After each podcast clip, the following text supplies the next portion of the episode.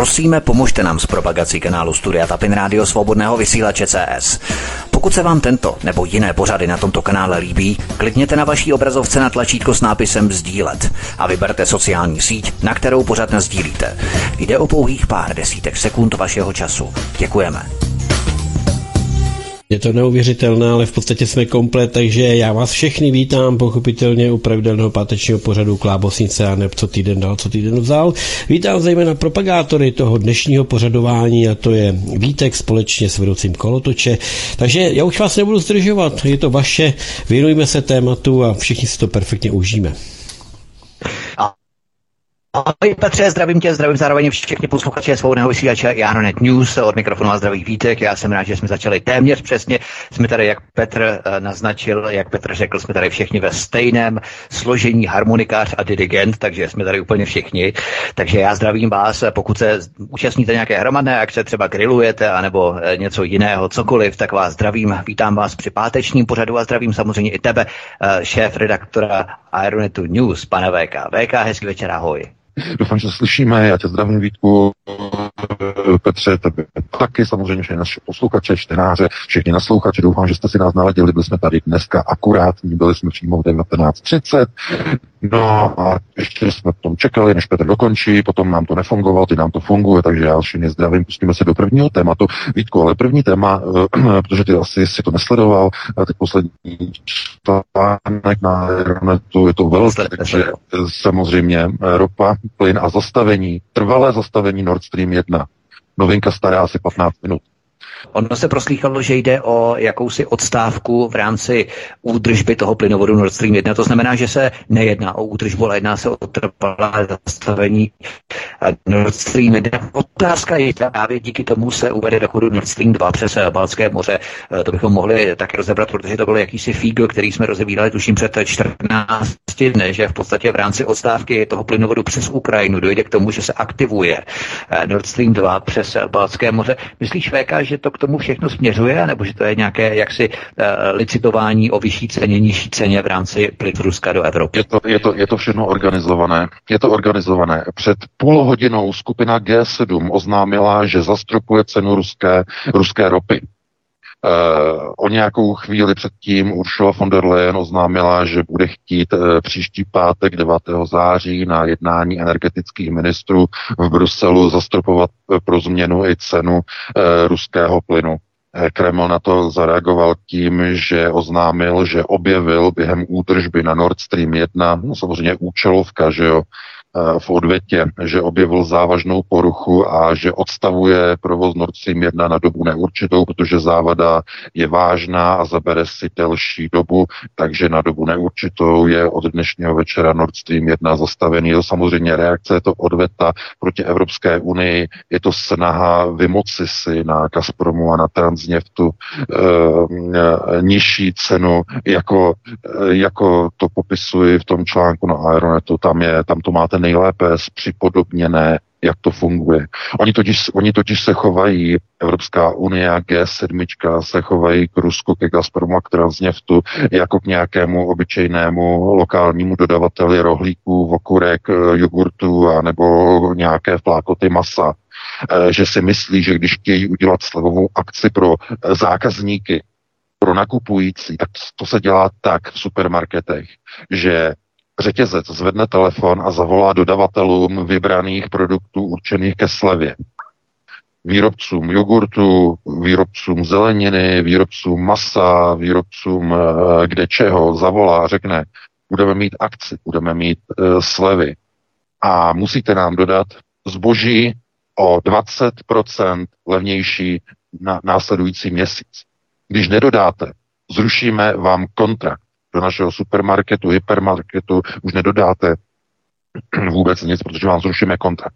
A tímhle tím způsobem řetězce vydírají dodavatele k, eh, k takzvaným akčním slevám. To znamená, když jdete do obchodu, do jakéhokoliv obchodu, do jakéhokoliv supermarketu, říkáte si, no ten obchod je tak zlatý, oni mají pořád slevy. Tak jste tupí. Ty slevy jsou vydírání a zdírání výrobců z kůže. Každá kartička, kde je označeno sleva, jakákoliv, jde ze zisku výrobce. Ani jedna koruna, ani jedno euro při slevových akcích nejde z tržeb supermarket. Řetězc. Většina z vás to možná nevěděla. Takhle to funguje. A tohle to všechno oni chtějí udělat Rusku, jenže ouha. Víte, musíme si vysvětlit eh, pojmy mezi hodinkami a holínkami. Jaký je rozdíl? Protože eh, ti tupí politici, kteří, oni to možná dělají, ne, že jsou tupí, a oni to dělají samozřejmě na uh, příkaz komise 300, to je naprosto zjevné. Ursula von der Leyen dostala řváno, že konceptuálně byla na Islandu v tom bunkru minulý týden v Reykjavíku, přišla potom celá bledá, že jo, a dostala řváno, že prostě není příliš tvrdá od komise. A to by bylo na jinou diskuzi. Každopádně Eh, jde samozřejmě o to, že eh, Evropská unie se snaží tu slevu tedy přenést na Gazprom, to znamená na dodavatele ruského plynu a přenést i na Transneft, dodavatele ruské ropy. Jinými slovy, eh, burzy, které jsou v Evropě, znamená v Rotterdamu, tady ve Frankfurtu, v Amsterdamu plynová burza, tak ti obchodníci si ponechají svoje obrovské marže, ale ta sleva půjde přímo od ruského dodavatele. Jenže tohle to nefunguje a fungovat nebude. Z toho důvodu, že to nelze srovnávat e, s dodavateli potravin do nějakého supermarketu. Protože mezi těmi dodavateli potravin do supermarketu je obrovská konkurence. Ten dodavatel těch já nevím, těch rohlíků, nebo, ten, nebo na těch nejsou akce, ale třeba těch jogurtů a mléčných zpracovaných výrobků a akce na potravinách s vyšší přidanou hodnotou, jako je maso, já nevím, párky, nějaké salamy a tak dále, tak eh, ten dodavatel je nucen přistoupit na to vydírání ze strany toho supermarketu a jít do té slevové akce, dodat tomu supermarketu třeba ten salám za nižší cenu, než normálně, což samozřejmě ho strašně poškozuje toho výrobce. E, protože ta sleva trvá třeba týden a potom třeba zase další tři měsíce klid a má normální zase tržby. Ale to funguje pouze u těch výrobců, kde je obrovská konkurence, kde oni ví, že když odmítnou tu slevu poskytnout, tak ten obchodní, ta burza, anebo ten supermarket prostě je zruší zruší jim kontrakt a jde za jiným výrobcem salámu, který je ochoten k těm slevám. Rozumíte? Jenže na trhu s plynem a s ropou žádná konkurence neexistuje. Proč neexistuje? Protože ropa i plyn se kupují v obrovských kontraktech dlouhou dobu dopředu. To znamená, ropa i plyn sice někde je, ale už je prodaný, už je zasmluvněný na dlouhou dobu. A ten volný plyn a ta volná ropa, e, která e, se jakoby dává mimo dlouhodobé kontrakty, no tak ta jde na ty burzy. A na těch burzách se s nima spekuluje, kde obrovsky roste cena. A protože z politického hlediska všichni evropští politici říkají, my nechceme mít s ruskými firmami nic společného, fuj, fuj, fuj, my nebudeme dělat kontrakty s ruským Gazpromem napřímo, my nebudeme dělat kontrakty s, s ruským Transneftem napřímo, ne, ne, ne. My budeme kupovat ten ruský plyn ruskou ropu na našich evropských burzách od našich evropských burz. Kde ovšem ta cena není určena Gazpromem ani Transneftem, ale určuje její trh. A trh určuje cenu podle tří parametrů. Podle poptávky, nabídky a objemu obchodovaného zboží. A když toho obchodovaného zboží je málo, tak cena letí vzhůru. A když poptávka převyšuje nabídku, tak cena letí ještě více mnohonásobně vzhůru. No a to je přesně současný stav. To je současná situace. A ginekoložka, že? Protože původní povolání Uršuly von der Leyen, ty Rachejtle naší, že jo, naše bývalá eh, ministrině obrany, že ta dodrbala Bundeswehr způsobem, že do dneška se z toho nedal dohromady. Eh, z ní potom udělali šéf Evropské komise. Ona je původem ginekoložka, že? Eh, tohleto. Takže Ona prostě dneska řekla, že chtějí prostě zastupovat prostě ruský plyn, ruskou, a ruskou ropu G7 oznámila dneska, že zastupuje i cenu. No, reakce Kremlu přišla asi za 15 minut. Nejprve na to reagoval na telegramu Dmitrij Medveděv, bývalý ruský prezident a bývalý ruský premiér, který řekl, dobře, dopadne to s plynem stejně, jako to dopadne s ropou. Eh, Kreml oznámil totiž, že eh, Transneft i Gazprom s okamžitou platností ukončí dodávky obou surovin do všech zemí, které přistoupí na tento plán skupiny EU a skupiny G7. To znamená, všechny země, které přistoupí na tento plán a budou chtít nakupovat e, ropu a plyn za zastupované ceny do těchto zemí, Rusko přestane s okamžitou platností opět suroviny dodávat. No a e, Kreml oznámil teď před nějakými 15 minutami, 20 minutami, když jsme začali vysílat, e, že na dobu neurčitou zastavuje provoz Nord Stream 1, protože objevil prý závažnou chybu při údržbě e, plynovodu, nějaká závažná chyba na technologickém zabezpečovacím zařízení. Chyba se údajně zkoumá a je velmi vážná, takže na dobu neurčitou bude Nord Stream 1 zastaven. Jinými slovy, to je účelovka, eh, je to odveta eh, proti výroku Uršuly von der Leyen, která zešílela eh, ten výrok přišel dneska odpoledne, Kreml na to reagoval večer odvetou a zastavil a zastavuje dodávky Nord Stream 1 teď vlastně začátkem září a je vymalováno. Je hotovo. A už to začíná. Jak jsme dostali do redakce informaci, slovenská vláda vystoupila na tiskové konferenci a e, ten jejich expert Matovič oznámil, že původní dohody neplatí z dodavateli elektřiny, že e, cena vzroste minimálně o 100% a pokud se nenajde zastropování ceny elektřiny, vzroste prý o 300% pro zákazníky na Slovensku, což povede samozřejmě k sociálním nepokojům, k bouřím. Takže vidíte, na Slovensku už to začíná. Eh, tady, eh, co se týče eh, procesů vůbec v Evropě, i tady hlavně v Německu, tahle ta situace povede samozřejmě k vypínání podniků. Protože to, co říkala v tom televizním vstupu Uršula, že ruský plyn eh, jakoby nepotřebujeme jako v Evropě, že Norsko prý dodává větší objemy eh, plynu a ze Spojených států, že dodávají se větší objemy skapalněného plynu, jsou nesmysl, protože to není pravda. Ona lže v přímém přenosu přímo do televize, protože e, Norsko žádné vyšší objemy nedodává. Dokonce ministr energetiky Norska to před dvěma týdny popřel, že žádné jiné vyšší objemy Norsko těžit nemůže, protože z ekologických důvodů nejsou povolené těžební limity e, v pobřežních šelfech že e, jsou proti tomu místní ekologické organizace, takže žádné, žádný plyn z Norska navíc nikde není ze Spojených státu se nic navíc neváží. To znamená, eh, že tohle je zaděláno na obrovskou krizi. Co se týče plynu.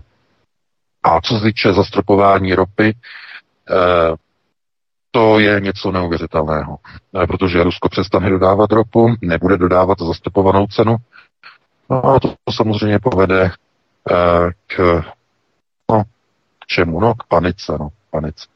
To znamená, pokud nás posloucháte a slyšíte nás, jdeme do vysílání nebo nás slyšíte přerušovaně, já vám doporučím, eh, je to opravdu velmi vážně míněné doporučení, Eh, odejděte od, naš, od eh, poslechových přijímačů, pokud máte auto, jeďte okamžitě na benzínovou pumpu, načerpejte, natankujte plnou, vezměte i kanistry, natankujte plnou, protože příští týden v pondělí nikdo neví, co bude s ropou, protože dneska rozhodnutí G7 o zastupování ropy po zastavení ruských dodávek ropy, jsou tam vždycky nějaké takové ty eh, mezery, kdy rafinérie mají nějaké zásoby dopředu a je tam nějaká Eh, nějaká prodleva eh, mezi zastavením dodávek ropy a tím, než se ty zásoby vyčerpají. Každopádně na nic nečekejte.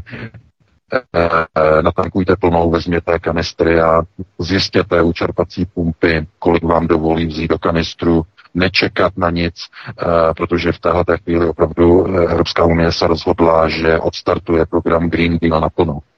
Green Deal naplno znamená zastavit veškerou ekonomiku Evropské unie, zastavit veškerou automobilovou dopravu, e, zastavit dodávky plynu, e, omezit je pouze na zdravotní zařízení, e, dodávat jenom na nějaké omezené limity, vytápění na omezené limity, to znamená omezit produkce CO2, že za záminkou omezení produkce CO2 za každou cenu. Tohle to je důsledek toho, co vlastně dovolují voliči tomu, nebo e, když vlastně jdou k volbám a volí politiky, o kterých nevíme prostě vůbec nic, to, ne, to znamená, ti voliči nemají konceptuální gramotnost. Oni vůbec neví, kdo stojí za těmi politiky.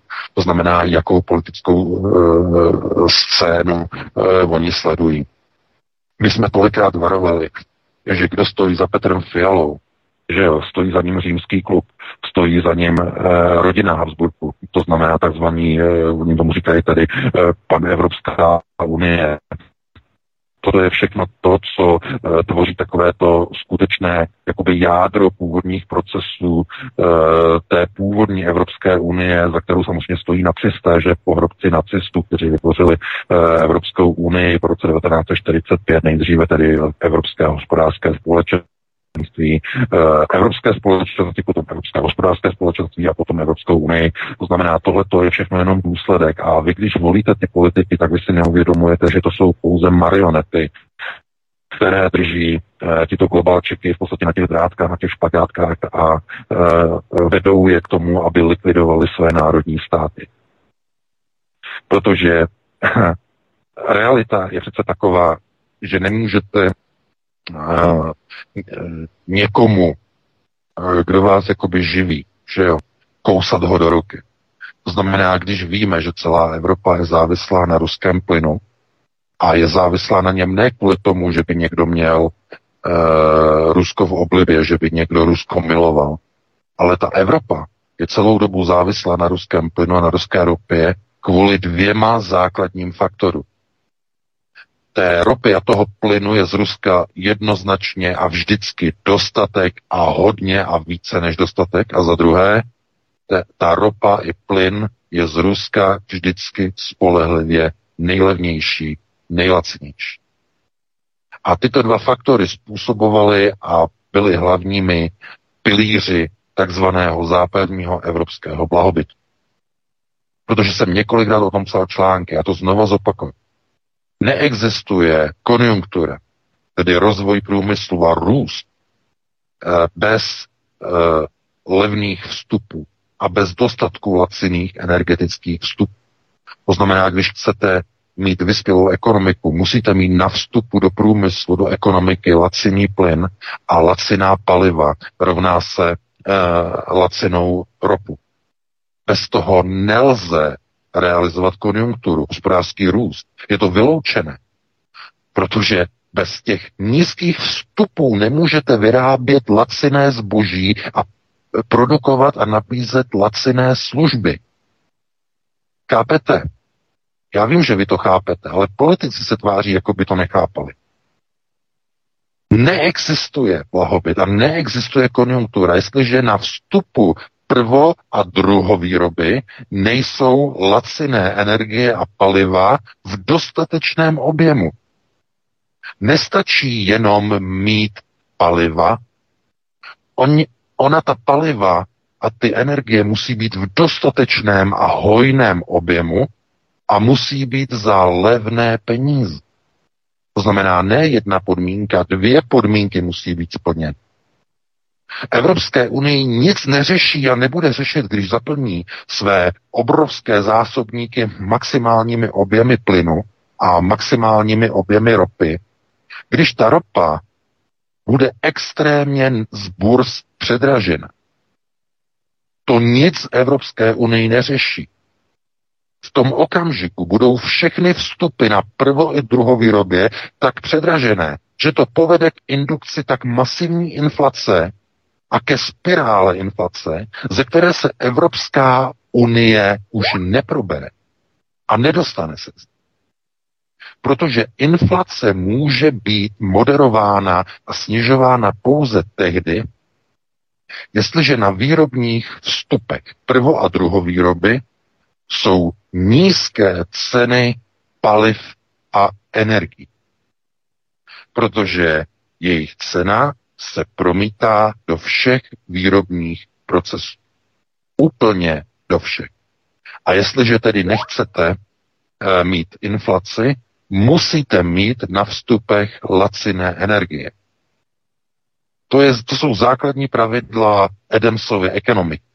To jsem nevymyslel já, to už jsou pravidla daná více než 100 let. A pokud někdo dneska v rámci sociálního inženýrství chce tvrdit, že eh, lze udržet rozvinutou západní společnost při drahých energetických a palivových vstupech, no tak je to blázen, tak zešílel. Měli by ho dát do kazajky a měli by ho odvést na psychiatrii. Protože nemá co pohledávat v vysoké politice, ale měl by se léčit někde na uzavřeném oddělení.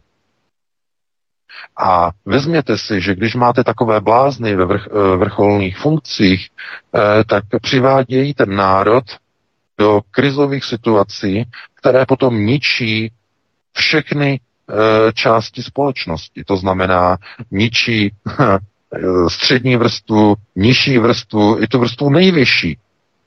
Protože ta inflace likviduje veškeré úspory obyvatelstva. Je to krádež za bílého dne. Je to legální zlodějna.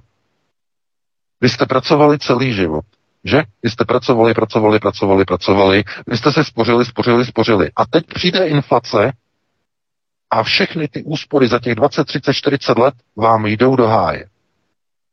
Protože růst cen skrze inflaci vám ty peníze znehodnotí. Je to stejné, jako kdyby vám je někdo ukradl. Jako kdyby se vám někdo naboural eh, do vašeho spořícího účtu a všechno vám vybral. Je to úplně stejný efekt. Akorát, že lidé si to neuvědomují. To znamená, je to krádež za bílého dne. Každý politik, který nechce nic dělat proti inflaci, jako Fiala, jak vlastně zrádně řekl na televizi, že oni nesmí e, prodávat plyn a elektřinu přímo a musí ji prodávat přes burzu, aby prý se nepokřivila rovnost evropského trhu a volná konkurence. To jste možná zaregistrovali, ten jeho výrok. Ten výrok je na uh, úrovni vlastně zrady. Ano, ano, máme to zaznamenat. Takže jeho zajímají zisky soukromých investorů, třetinových akcionářů v Česu. Ho zajímají Fialu. Jeho nezajímá zájem eh, energetické bezpečnosti státu, občanů. Ne, 30% menšinový podílníci v Česu ho zajímají více než zájem energetické bezpečnosti obyčejných občanů. Fiala. Co to je? Co to je za premiéra? Kápete? A to není jenom on. To je ginekoložka, to, to je Zelebuben na Ukrajině, to je manekín v Paříži, že jo, Macron. To jsou všichni. To znamená, ti politici jsou naprostý diletanti. Oni tam přišli a mají za úkol rozmlátit konceptuálními kladivy původní rozvinutou západní civilizaci. Rozbít ji všemi způsoby.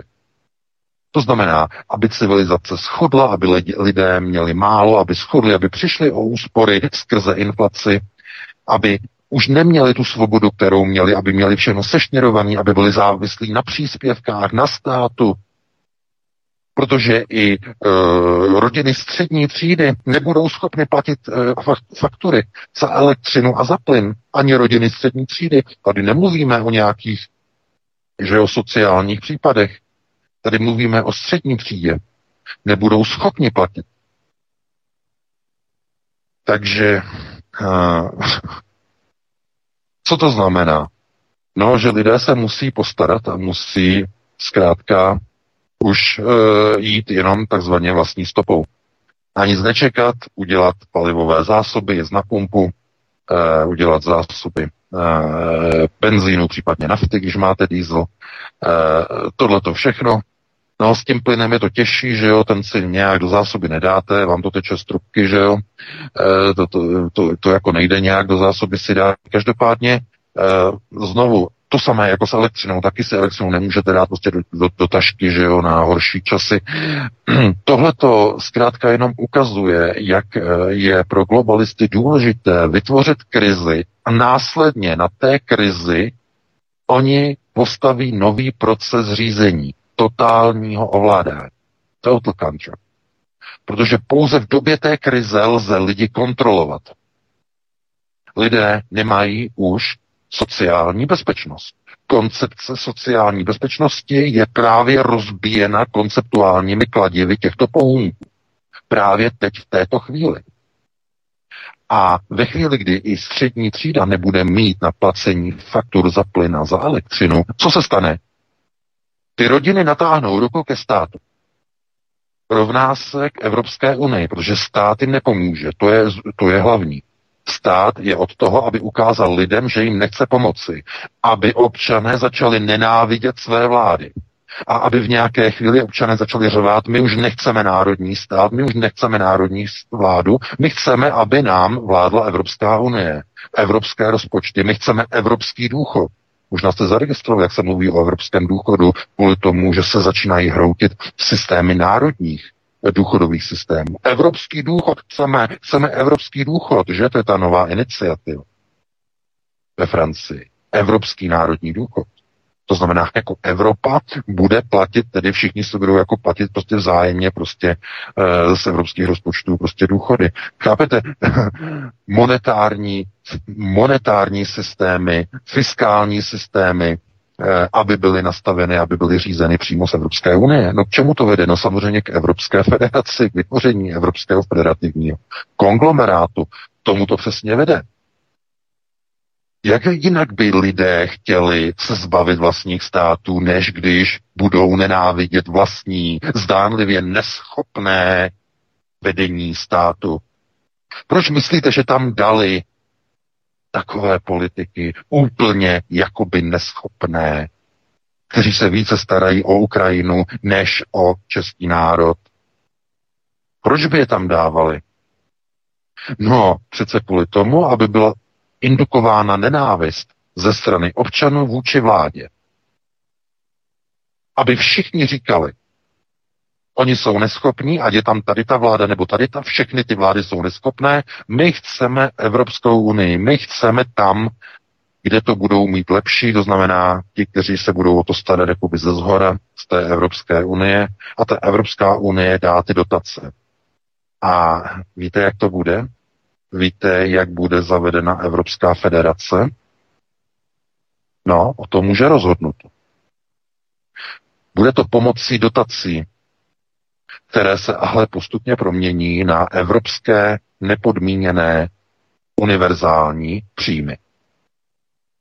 Zatímco dříve to fungovalo tak, že se dávaly dotace na projekty, evropské dotace tady na lavičku Václava Lahva, tady na e, nějakou e, boudu, někde na nějakém kopci, nějakou rozhlednu, prostě nesmysle, že jo, od zhora dolů nesmysle, s velkou tabulí, s podporou EU a podobně, že jo tak eh, nově to bude zařízené tak, že ty cedule už nebudou vyset na eh, tady těch nesmyslech postavených po republice.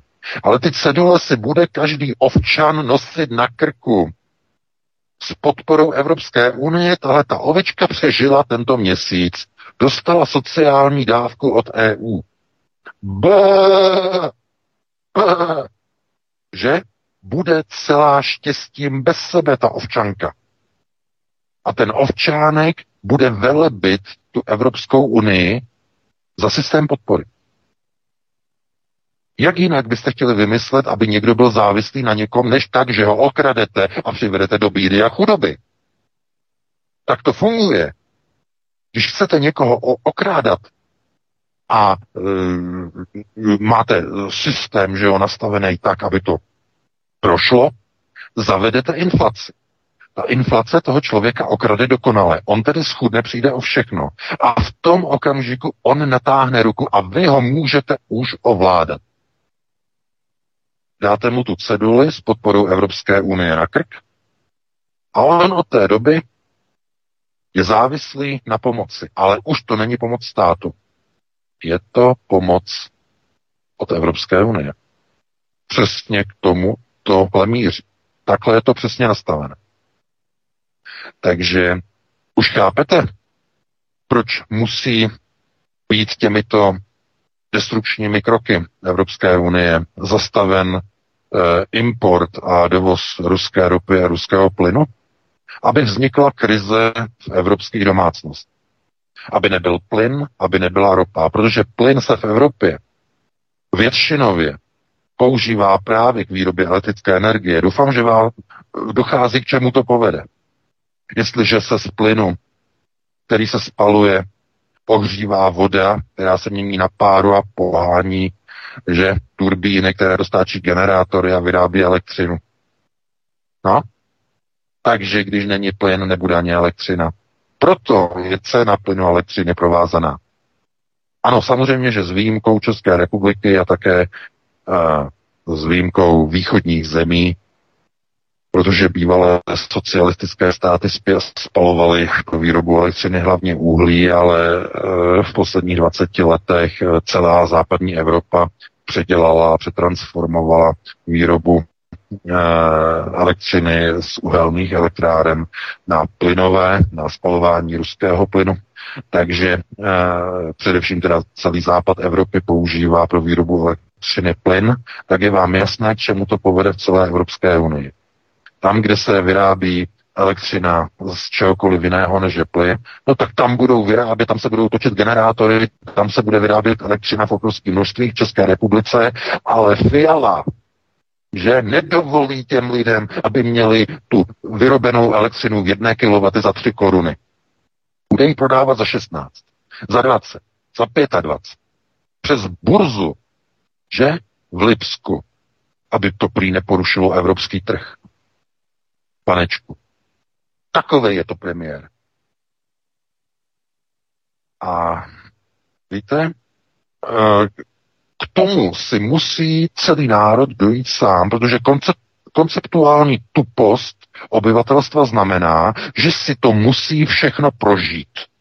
Musí přijít o všechny úspory, musí přijít o všechny peníze, musí rýt ústy v zemi, teprve poté možná těm lidem to dojde pakliže nejsou úplně tupí a neřeknou, za to může Putin, že? Oni ryjou, představte si to obrazně, oni ryjou tou pusou v té půdě, že jo, ryjou, mají rozmácené zuby, že jo, a oni když trošku jako takhle se nadzvedou, řeknou, ah, ten Putin, ten Putin nám dává zabrat a znova ryjou, že jo, a znova já vás upozorňuji, mnoha lidem to nedojde, ani když budou rýt těmi ústy v té pol, polní oranici, nedojde jim to. Budou stále za příčinu svého žalu považovat Putina. Chápete? A takovým lidem nejenom, že není pomoci, ale ani si tu pomoc nezaslouží. Je-li někdo tak tupý, tak potom, bohužel, nezasloužíš si, jakou, nezasloužíš si jakoukoliv pomoc. Protože jsou zhypnotizovaní a... propagandou, to je sugestce, to je hypnóza v podstatě. No jo? samozřejmě, ale jo? to, je, to je úplně stejné, jako když eh, někdo prostě zhypnotizoval, že jo, miliony eh, Němců, kteří hajlovali Hitlerovi, že, a hnali spolu s ním se do války, do druhé světové války, že, až úplně do, až, až durch, úplně až do konce ještě v květnu 45, že e, věřili Němci v totální vítězství. A e, musela přijít ruská armáda, která to musela dát takzvaně do pořádku, znamená vrátit to Německo zpátky do reality. A e, pokud by se to nestalo, tak eh, jsem přesvědčený, že eh, ty nacistické procesy by pokračovaly. Pokračovaly by dál v 50. letech, 60. v plné síle, v plné intenci.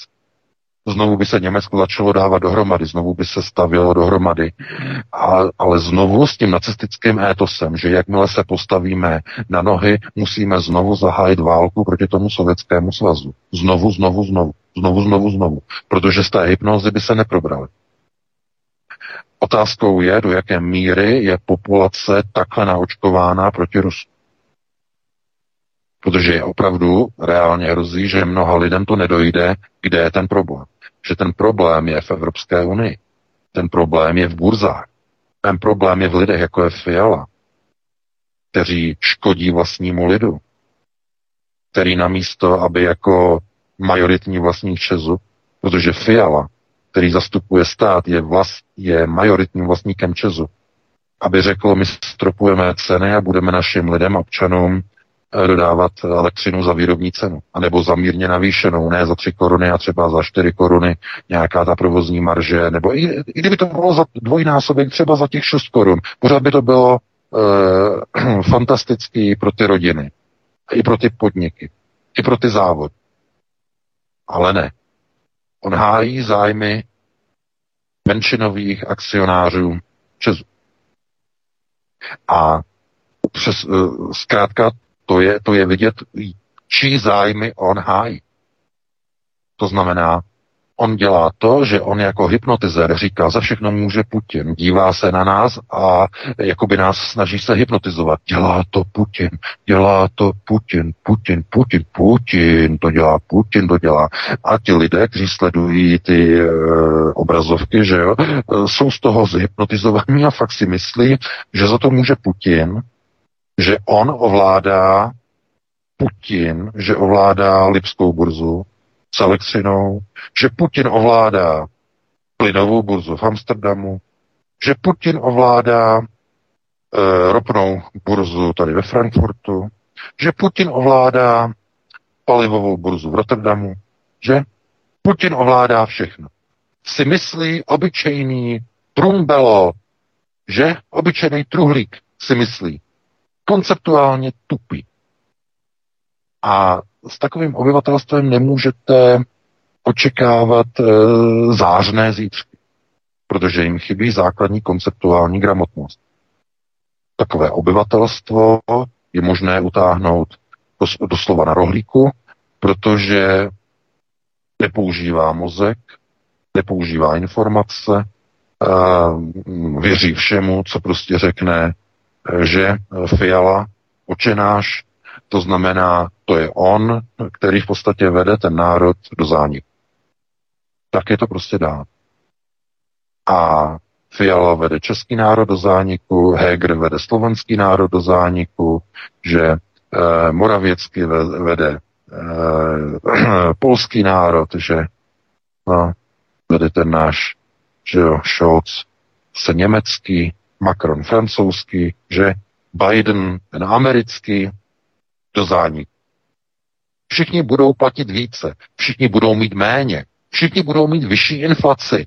Takže co to znamená? No, koupí toho méně, protože více si nevydělají, nikdo jim nepřidá. A když jenom trošku méně než je inflace, to znamená, budou chudnout. Jestliže váš příjem roste pomalej než inflace, chudnete. No a to je potom uh, život, který je, má degresivní, sestupný charakter a pracujete takzvaně do chudoby, že? O tom hm, mluvil svého času uh, Ronald Reagan, který říkal, že nejhorší je, když američtí občané uh, pracují tvrdě, pracují dlouho, ale pracují tak, aby se vlastně propracovali do chudoby. Když jejich reálné příjmy jsou nižší a nižší a nižší a s tím, že třeba něco udělat, no, říkal v roce 83, že o tom hovořil. No a to je přesně ono. Jestliže jsou příjmy nižší než je růst inflace, pracujete do chudoby. Více pracujete, abyste se více dostali do chudoby. Ano, to je šílené. Takže takhle s dlouhým přesahem, velkým přesahem bylo první téma Vítku. Musíme si dát nějakou kratší přestávku, jo, protože to je tak jako nutný. No a pustili bychom se do dalšího tématu.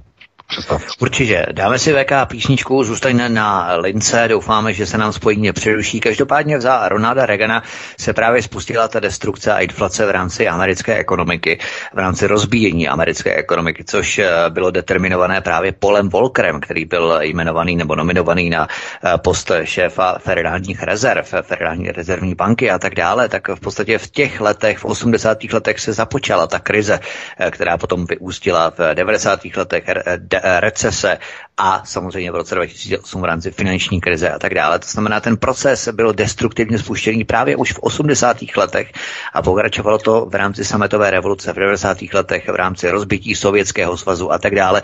To všechno budeme povídat v další části, takže zůstaňte s námi, milí posluchači. Určitě o nic nepřijdete a bude to velmi zajímavé. Takže my, Petře, si dáme písničku a potom budeme pokračovat dál. Hezký večer. Tak jsme tady zase opět zpátky, jsme v éteru, poslech je dobrý, takže já si myslím Vítku a VK, že to můžete zase rozbalit. Tak já doufám, že to rozbalení bude probíhat v pořádku. Já zkusím zjistit, jestli je tady VK, VK, slyšíme se, seš tady. Už tady jsem, už tady jsem. Skvělé, VK. Takže eh, podíváme se bleskově rychle na Slovensko a potom přejdeme k Sovětskému svazu, protože uh, Michal Gorbačov zemřel a to samozřejmě vyvolalo spoustu konsekvencí. Ale ještě předtím se podíváme na Slovensko. Máme na to zhruba necelých půl hodiny, takže se pokusíme stihnout ta dvě témata dohromady. Nová doba. Slovenská vláda nevpustila občany na oficiální část oslav 78. výročí slovenského národního povstání v Banské Bystrici. Podle informací panovaly obavy z vypuknutí protivládních nepokojů. Několik kilometrů dále bezvoleně sklidil ruský velvyslanec pouřlivý potlesk a na závěr prohlásil, že pravda zvítězí. Celá oficiální část eh, u památníku SMP v Panské Bystrici se nesla v duchu protiruské agitace představitelů slovenské vlády samozřejmě. A nikdo v těch projevech nevzpomněl více jak 60 tisíc obětí z řad vojáků Rudé armády, které si osvobozování Slovenska vyžádalo. Dnes Slovensko naopak posílá nacistům na Ukrajině zbraně. Takže historie se přepisuje dál vedle bourání soch odporu proti fašismu a nacismu, zejména v pobaltských zemích a na Ukrajině nebo i konec konců u nás v České republice. Měli jsme tady pana Koněva, nabývá další rozměr a ani odpor proti nacismu určité skupiny nesmí slavit na eh, některých místech. To už je v podstatě vyšší úroveň VK eh, té propagandy, kterou tady máme, že? Ano, samozřejmě, protože na Slovensku je vlastně podobná situace jako všude v Evropě. Jednotlivé, dochází přesně k tomu, o čem já hovořím. Je to indukce nenávisti ve společnosti vůči vlastním vládám. Je to koncept eh, přijatý komisí 300, eh, způsob, jakým eh, indukovat přijetí Evropské federace. Je to naprosto zjevné, pouze lidé to nevidí. Víte, je to něco podobného jako v roce 1939, když eh, smutná událost 15. března byla zahájená okupace. Mnoho českých obyvatel to přivítalo. A, musíme si říct, z jakého důvodu. E, protože o tom se dneska samozřejmě nehovoří, nebo není moderní o tom hovořit. E, je to zase s velkým přesahem. Eh, doboví pamětníci eh, vám řeknou, eh, ti, kteří tu dobu zažili, když v dnešní době to je tolik let, že byli tenkrát jenom malými dětmi, tak situace sklonku první republiky a té krátké druhé republiky eh, po Mnichovu do okupace, že zhruba půl roku, eh, tak eh, ta ekonomická situace byla tak špatná, že především tedy chudé obyvatelstvo jako dělníci, že rukodělné obyvatelstvo, na tom bylo opravdu, ale opravdu špatně. Maximálně špatně. A Němci, když přijeli vlastně toho 15. března, tak eh, využili ten okupační systém k tomu, eh, že garantovali některé sociální jistoty pro obyvatelstvo, především pro rukodělné, to znamená pro proletariát. Bylo to především zajištění práce, samozřejmě pro válečné úsilí jednoznačně, ale byly to i sociální programy, které předtím Benešova vláda vůbec neznala. Benešova vláda totiž byla silně pravicová, která prohlašovala o dělnicích, že je to chátra, lůza a podobně, že výroky Beneše na adresu e, zaměstnanců ČKD tehdy, že v roce 37, o dva roky předtím. E, takže e, to je, chápete, Mimochodem, Beneš byl velice podobný Fialovi. Tam jsou dokonce i nějaké jakoby příbuzenské steče mezi Benešem a Fialou. Já o tom připravuju článek, ale jenom velice vzdálené. Jo? Hmm. Vzdále. Ty hladové pochody, že? To četné hladové pochody tehdy probíhaly a tak dále. Ano, přesně tak, hladové pochody a podobně. To znamená, já, když znovu chci říct, takzvaná kolaborace českého obyvatelstva během protektorátu byla indukována ze zdola tou sociální potřebnost.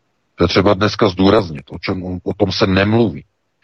A víte, že plánem tedy té třetí říše uh, bylo tedy udělat centrální vedení. Celá Evropa pod jedním vedením. No a co je dneska Evropská unie?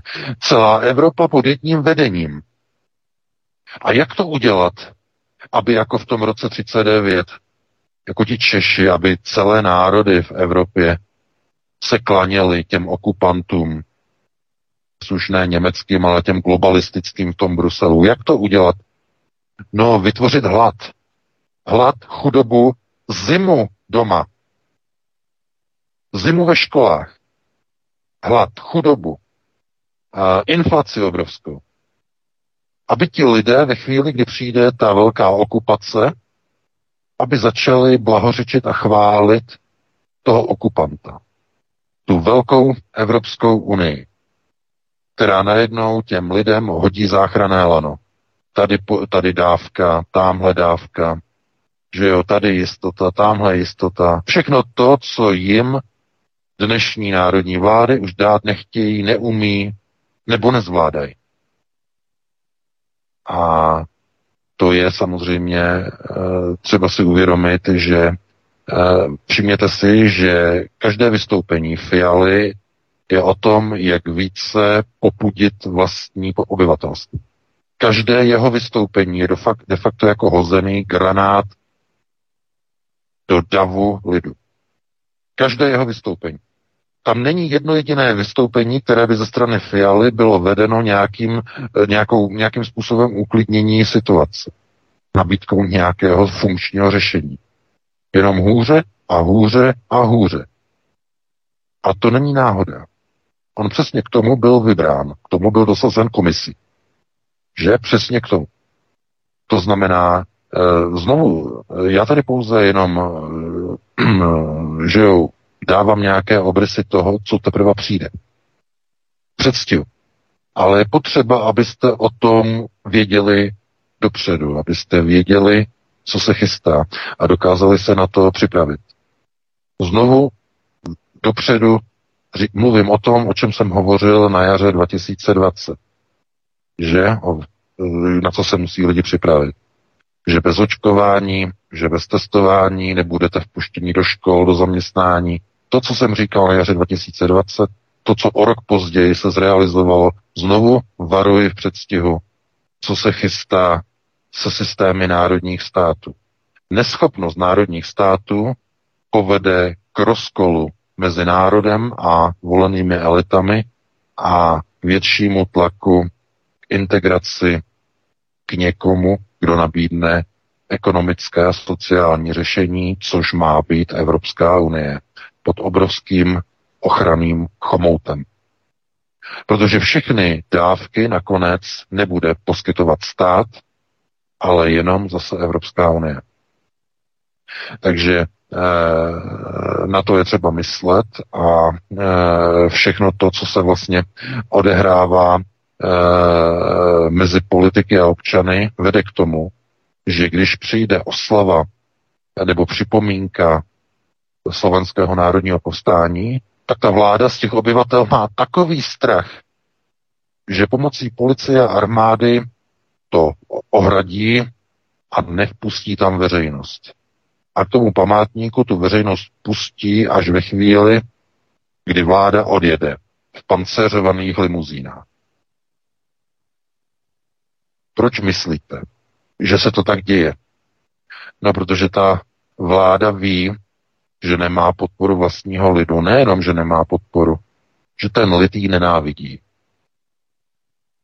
Protože otázka, vy znáte nějaké dozorce ve věznici, kteří by, by měli oblibu a lásku místních vězňů?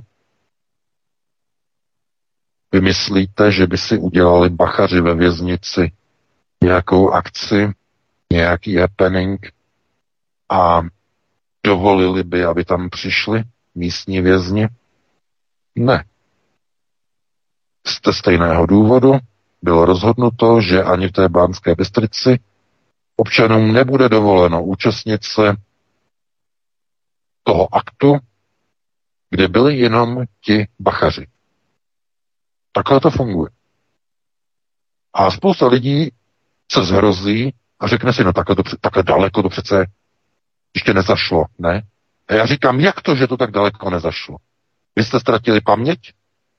Vy jste zapomněli, jak na podzim 2020, třeba tam na Slovensku, že zapomněli lidé, jak jim tehdejší premiér Igor Strnavy, že rval špejle do nosu jako první na světě, jako globalistická laboratoř, plošné testování v první zemi na světě, kde se testovalo plošně, bylo na Slovensku. Vy jste zapomněli.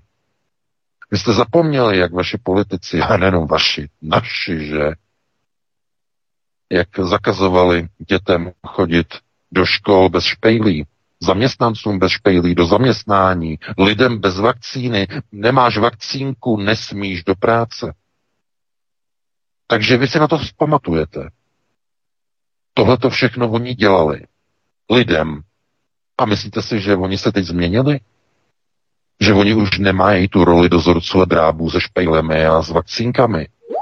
Ne, z nich jsou ještě horší drábové. Oni se totiž během covidové pandemie ujistili, že lidé si to nechají dělat. Jsou z nich ještě větší svině, než byly před dvěma roky. To si musíte uvědomit. Ještě větší. Teď už se rozhodli, že vám seberou z bankovních účtů všechny peníze. Inflací vám je zlikvidují. To si před dvěma lety ještě nedovolili. Teď už ano. A to, že budete, že vám polezou do baráku a budou vám měřit teplotu. Paní, vytopíte o dva stupně víc, než byste měla, máte pokutu 200 tisíc. A kdo tam pozve ty kontrolory s tím teploměrem? No, jak to říkala šéfka toho českého úřadu, jedině tehdy, kdyby to bylo na udání. A bože, co pak v Česku nejsou udavači? Sousedka, že jo, dá ruku na zeď a řekne, ježiš, ta zeď od sousedky je tak teplá, ona tam topí, ona tam tolik haj, hajcuje. Hned zvedne telefon a volá na energetický úřad a má tam lítačku. Ano, takhle přesně to bude fungovat. Myslíte si, že ne? Že přeháním? Vy nevíte, jak to fungovalo v dobách reálného socialismu, jak sousedky poslouchali s hrníčkama přes úzké zdi, co si vyprávějí vedle, ti potížisti, dizidenti, potom to hlásili, že služebnám SNB, no, ty lidi jsou pořád mezi náma. Učí to svoje děti. Ty děti to učí potom svoje děti. Že udavačství je in. Jsou dokonce webové stránky, dokonce i úřady, že udávejte, udávejte. Koho jste kde viděli, že podporoval Putinovou válku, udávejte, udávejte. Takže teď, eh, že jo, ten úřad, mm, který to má na starosti, ten český, si nemůžu teď vzpomenout na jeho jméno. Má tu stránku, kde můžete udávat vlastně ty takzvané proruské narrativy. Takže eh, je to přímo v národě. Ano, je to tam pořád. Takže eh, v té společnosti zkrátka platí, že každá krize je tedy příležitostí k nasunutí nových pořádků. To jsme viděli v roce 38, viděli jsme to v roce 39, viděli jsme to v roce 45, viděli jsme to v roce 1948, viděli jsme to v roce 68, viděli jsme to v roce 89 a vidíme to v roce 2020, že covidové vakcínky a viděli jsme to teď a vidíme to v roce 2022. Vidíme to pořád, neustále. Krize, veškeré krize jsou využívány ke změně modelů a procesu řízení. Bez zbytku. Takže takhle bych na to odpověděl, no a pustíme se ještě do té třetí otázky. Konceptuální paradox. Západ roní krokodýlí slzy kvůli úmrtí posledního generálního tajemníka UVKSSS, protože odešel destruktor s kladivem, který rozkladem Sovětského svazu prodloužil životnost a prosperitu západu zhruba 30 let. Teď ale přichází nevyhnutelné. Žádný další Korbačov na rozložení Ruska a Číny už na obzoru není. Korbačov byl spolu s Donaldem Trumpem jedním z vrcholných kádrů tzv. bílých klobouků, ale Boris Jelcin to celé skazil a Západ vůbec nic nepochopil, proč musel Sovětský svaz padnout rukou muže pod bílým čepsem.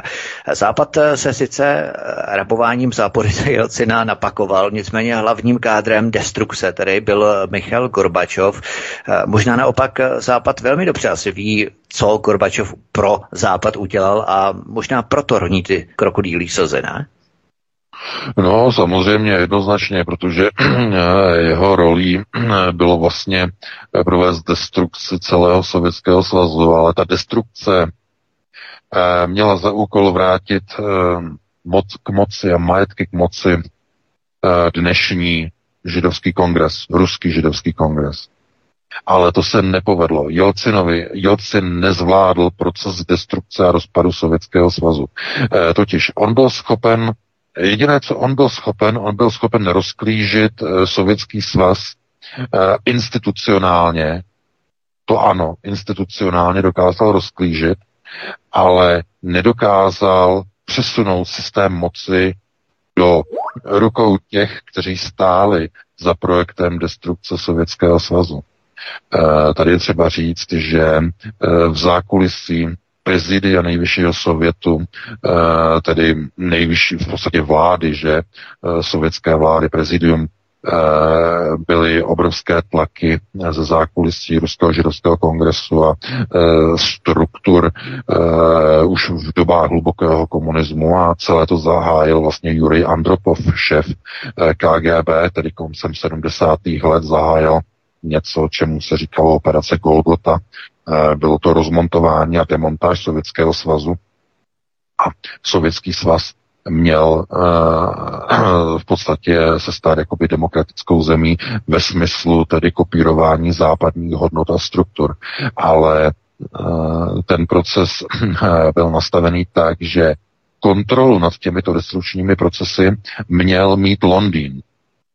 Britové, proto Gorbačov, když se setkával dvakrát po sobě v Reykjavíku a v Ženevě v 80. letech eh, s eh, Ronaldem Reaganem, že nejdřív summit v Reykjavíku, potom v Ženevě, tak eh, oni v podstatě eh, byli mezi sebou dohodnuti a to všechno se tehdy dohadovalo před, přes Londýn, přes londýnské komplexy, KGB v tom byla zapojená, že to znamená všechno tohle to bylo tedy strukturálně nastaveno tak, aby Gorbačov, který byl tedy ve funkci toho, kdo měl se snažit v uvozovkách o přestavbu a pěrestrojku e, Sovětského svazu, aby dovedl tu zemi do situace, že nejdříve se vojenský sovětský svaz stáhne ze střední Evropy, stáhne své zbraně, stáhne fyzicky své vojáky a teprve, když budou staženi, tak v tom okamžiku vydal Gorbačov eh, příkaz k rozbourání Sovětského svazu. Všimněte si, Gorbačov eh, nedal povel k, roz, eh, k rozklížení Sovětského svazu do chvíle, dokud ještě zůstávaly sovětské jednotky v Evropě. Tak to byl samozřejmě příkaz KGB, protože to by bylo vysoce nebezpečné.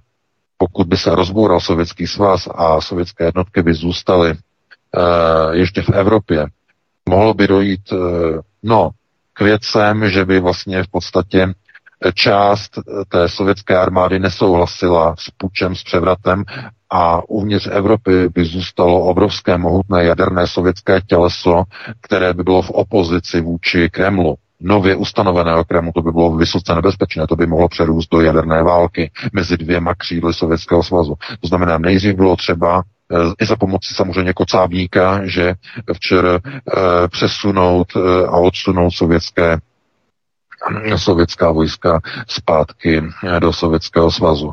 A teprve poté, teprve poté byl Gorbačov dostal povel a dostal souhlas, že může ukončit sovětský svaz koncem roku 91. To znamená, tam přesně takhle to bylo nastavené. A všimněte si, že e, jakmile on tedy odešel od funkce, tak byl nahrazen zvláštní postavičkou. Bláznem, trochu magorem a velmi závislým alkoholikem na tvrdých destilátech Jelcina. On vypil 6 litrů vodky denně. Možná jste nevěděli. 6 litrů vodky denně vypil Jelci. To znamená, on byl chemická chodící laboratoř na čisté destiláty. V podstatě jenom na jeden typ, na vodku. A e, samozřejmě tomu rozežralo úplně játra, on potom zemřel, ale e, musíte si uvědomit, že e, jeho úkolem bylo to, na co Gorbačov už neměl žaludek, co nebyl schopen provést. Musíte si uvědomit. Gorbačov byl komunista. Byl komunista a zůstal komunistou i po roce 91, i když se to nepřiznával. On byl institucionalizovaný komunista, to znamená, on vyšel tedy z toho dělnického původu, on potom měl tu univerzitu, kterou vystudoval, že on prošel všema kádrovejma komunistickýma e, stupněma, dostal se, e, byl kooptovaný jako člen ústředního výboru, že a dostal se nakonec e, na funkci generálního tajemníka na doporučení Leonida Iliče Brežněva, který měl Gorbačova v oblibě, že? Jenže aha, tam byl potom problém, Uh, prezidium uh, nejvyššího sovětu nechtělo Gorbačova, protože byl příliš spojený s Brežněvem, takže místo něho dosadili právě zmíněného Andropova, ten ale zemřel po roce a něco. Po něm byl dosazen Černěnko, ten také po roce zemřel a teprve potom, když už nikdo další nebyl, tak už to museli dát Gorbačovu. Teprve poté. Oni ho nechtěli dát. A důvod, proč ho nechtěli dát, z jakého důvodu? No, protože on byl příliš blízce upjatý s politikou Brežněvovy doktríny onoho mm, e, systému Eh, který bychom přirovnali jako, jako husa, husákův socialismus.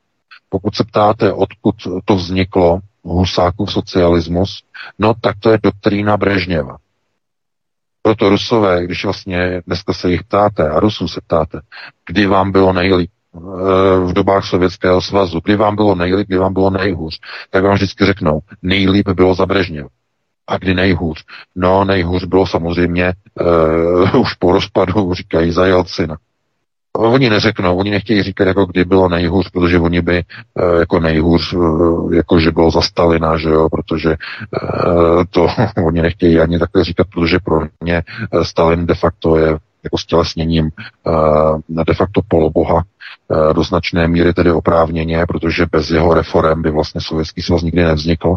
Ale každopádně pro Rusy nejlépe bylo v dobách Brežněvovy éry. A tu Brežněvou éru Gustav Husák okopíroval do Československa. Podpora rodin, bezúročné půjčky, eh, chaty, chataření, bydlení, dostatek státních bytů. To jsou typické eh, brežněvovské eh, modely řízení, které Brežněv zavedl eh, v Sovětském svazu a Gustav Husák to okopíroval do Československa. To znamená, Gorbačov v tomhle chtěl pokračovat a byl to jeho člověk, ale každopádně na rozdíl od Brežněva Gorbačov byl intelektuál. A to je vždycky problém v procesech řízení, když se k moci dostane intelektuál, tak intelektuál není ochoten pro vykonávání některých kroků, které se mu příčí. A to samozřejmě globalisté nesnáší. Oni potřebují někoho, kdo je všeho schopný. A k tomu nepotřebujete intelektuála. Ano, může to být intelektuál, ale bez charakterového úkotvy. To znamená ochotný naprosto pro všeho, pro všechno. E, k té největší špatnosti proti vlastnímu lidu. I k té největší špatnosti. A k tomuto Gorbačov ochoten nebyl. Proto skončil. A dali tam uh, onoho závislého alkoholika, dali tam Brežněv. A ten chlastal a chlastal a nechával uh, cel, celé Rusko nechával rozkrádat. Tedy oni tomu říkali privatizace. Jelcina, ne Brežněva, Jelcina. Jelcina, samozřejmě, Jelcina, Jasně. pardon. Dali tam prostě alkoholika Jelcina a e, nechali ho v podstatě, aby priva, nechal privatizovat vlastně e, celou zemi a on jezdil, on jezdil po světě, že jo, jako, jako Václav Lahev, že jo, ten taky jezdil všude po světě, že jo, vaší kusem, vaší tam, hladil jeho po hlavě, že jo, George Walker Bush mladší, že jo, takhle po hlavě ho hladil, prostě jako hodného příčka. To bylo trochu nedůstojné, ale zkrátka toho samé dělali s Jelcinem. Vozili ho po západě jako atrakci, Jelcin se opíjel a Rusko, Rusko bylo za bílého dne rozkrádáno, privatizováno. Přesně tak, jak bylo již v roce 1917 dopředu připraveno v Londýně, když poslali jistého Vladimira Uljanova, později známého Lenina, do Sovětského svazu, eh, tedy tehdy ještě do carského Ruska, aby provedl e, svržení cara. Že? Měl tedy rozbourat eh, carské Rusko a po rozbourání měla proběhnout privatizace a už v roce 1917 a následně 1918 celé Rusko se mělo dostat do rukou západních investorů v okolí Rothschildových bank. Tak to bylo určeno. A ono to nedopadlo. Protože Lenin se vzbouřil k naprostému šoku Londýna, e, vynesl dekret, že neuvěřitelný dekret, dekret tehdy v Rusku, dekret o půdě, rozdal obyčejným Rusům půdu. Obrovské plochy půdy, že pak se ukázalo, že to nefunguje, museli se zavést kolchozy a sovchozy, protože se ukázalo, že ty lidi na tom nedokážou sami pracovat na těch obrovských pozemcích, ale to byl šok pro Londýn. Jak je možné, že si Uljanov dovolil rozdávat půdu, která měla patřit Londýnu, když Rothschild zafinancoval celou bolševickou revoluci? Co si to on dovoluje? No a tak se ho zřejmě zbavili. Zlikvidovali ho. Protože jeho smrt v roce 1924 byla velice podezřelá. Údajně to bylo na pohlavní nemoc, ale eh, do dneška jsou ty papíry okolo Lenina utajené. Do dneška. To znamená, jaká byla skutečná příčina jeho smrti, nikdo neví. Byl otráven nebo něco podobného. No jenže místo něho se tam dostal samozřejmě Stalin. Poměrně tvrdě. Místo něho, místo Lenina, měl se ujat, u, nebo ujmout moci, to jistě víte, uh, Leiba Bronstein, že? To znamená uh, Trocký. Ale Stalin ho odhalil, že pracuje pro Londýn, že za, že za úkolem e, Trockého není vytvoření dělnické republiky, tedy tehdy Sovětského svazu, že jako souručenství dělnických národů, ale že ve skutečnosti má rozvrátit celé Rusko a má ho privatizovat a za peníz prodat do Londýna. Tomu se říkal plán trockistů okrást a rozkrást Rusko. Takže uh, Stalin odhalil Lejbu, ten musel, nejdřív byl vykázaný, že jo, na Kavkaz, eh, od, tam teď potom uh, se přesunul do Ameriky, respektive do Mexika, nakonec ho Stalin nechal oddělat, že? Mexico City. No. Ale chápete? To znamená, že tahle nastavení jsou daná Oni se dívají na to Rusko stále úplně stejným metrem, jako v tom roce 1917. To znamená, to Rusko má být rozparcelováno a má být prodáno za laciné peníze, převedeny majetky směrem na západ. Nic se nezměnilo od té doby. Vůbec nic. Je to pořád stejné, pouze jsou jiná jména, jiní politici jsou ve funkci, jinak se změnily hranice státu v Evropě, ale jinak je pořád všechno stejné. Všechno je to drang nach Osten. Úplně pořád je to jedno a to tež. A v téhle chvíli když my se vlastně díváme na to, kdo byl jakoby tím hlavním strujcem toho, tak samozřejmě to byl Michal Gorbačov. Ale pozor, byla by chyba si to myslet, že to bylo míněno tak, že on to rozbije, a e, přijdou k tomu západní bratři a Londýn si to celé rozebere a američané si to rozeberou. Ne, ne, ne, ne, to by bylo příliš, naiv, e, příliš obrovsky mohutně naivistické. A to z toho důvodu, že všich, to kádrové zabezpečení vůbec všichni ti lidé, kteří se potom pohybovali okolo, e, okolo Gorbačova, celou tu dobu od jeho introdukce až po jeho rezignaci, eh, tak to všechno byli lidé, kteří se už tehdy etablovali z řad ruského židovského kongresu. Už tehdy. A e, není žádným překvapením, že e, když došlo tedy k tomu rozvratu e, v roce 91, tak najednou se objevil někde od někud prostě nějaký, nějaký jelcem, který najednou měl podporu Spojených států, najednou měl podporu Londýna.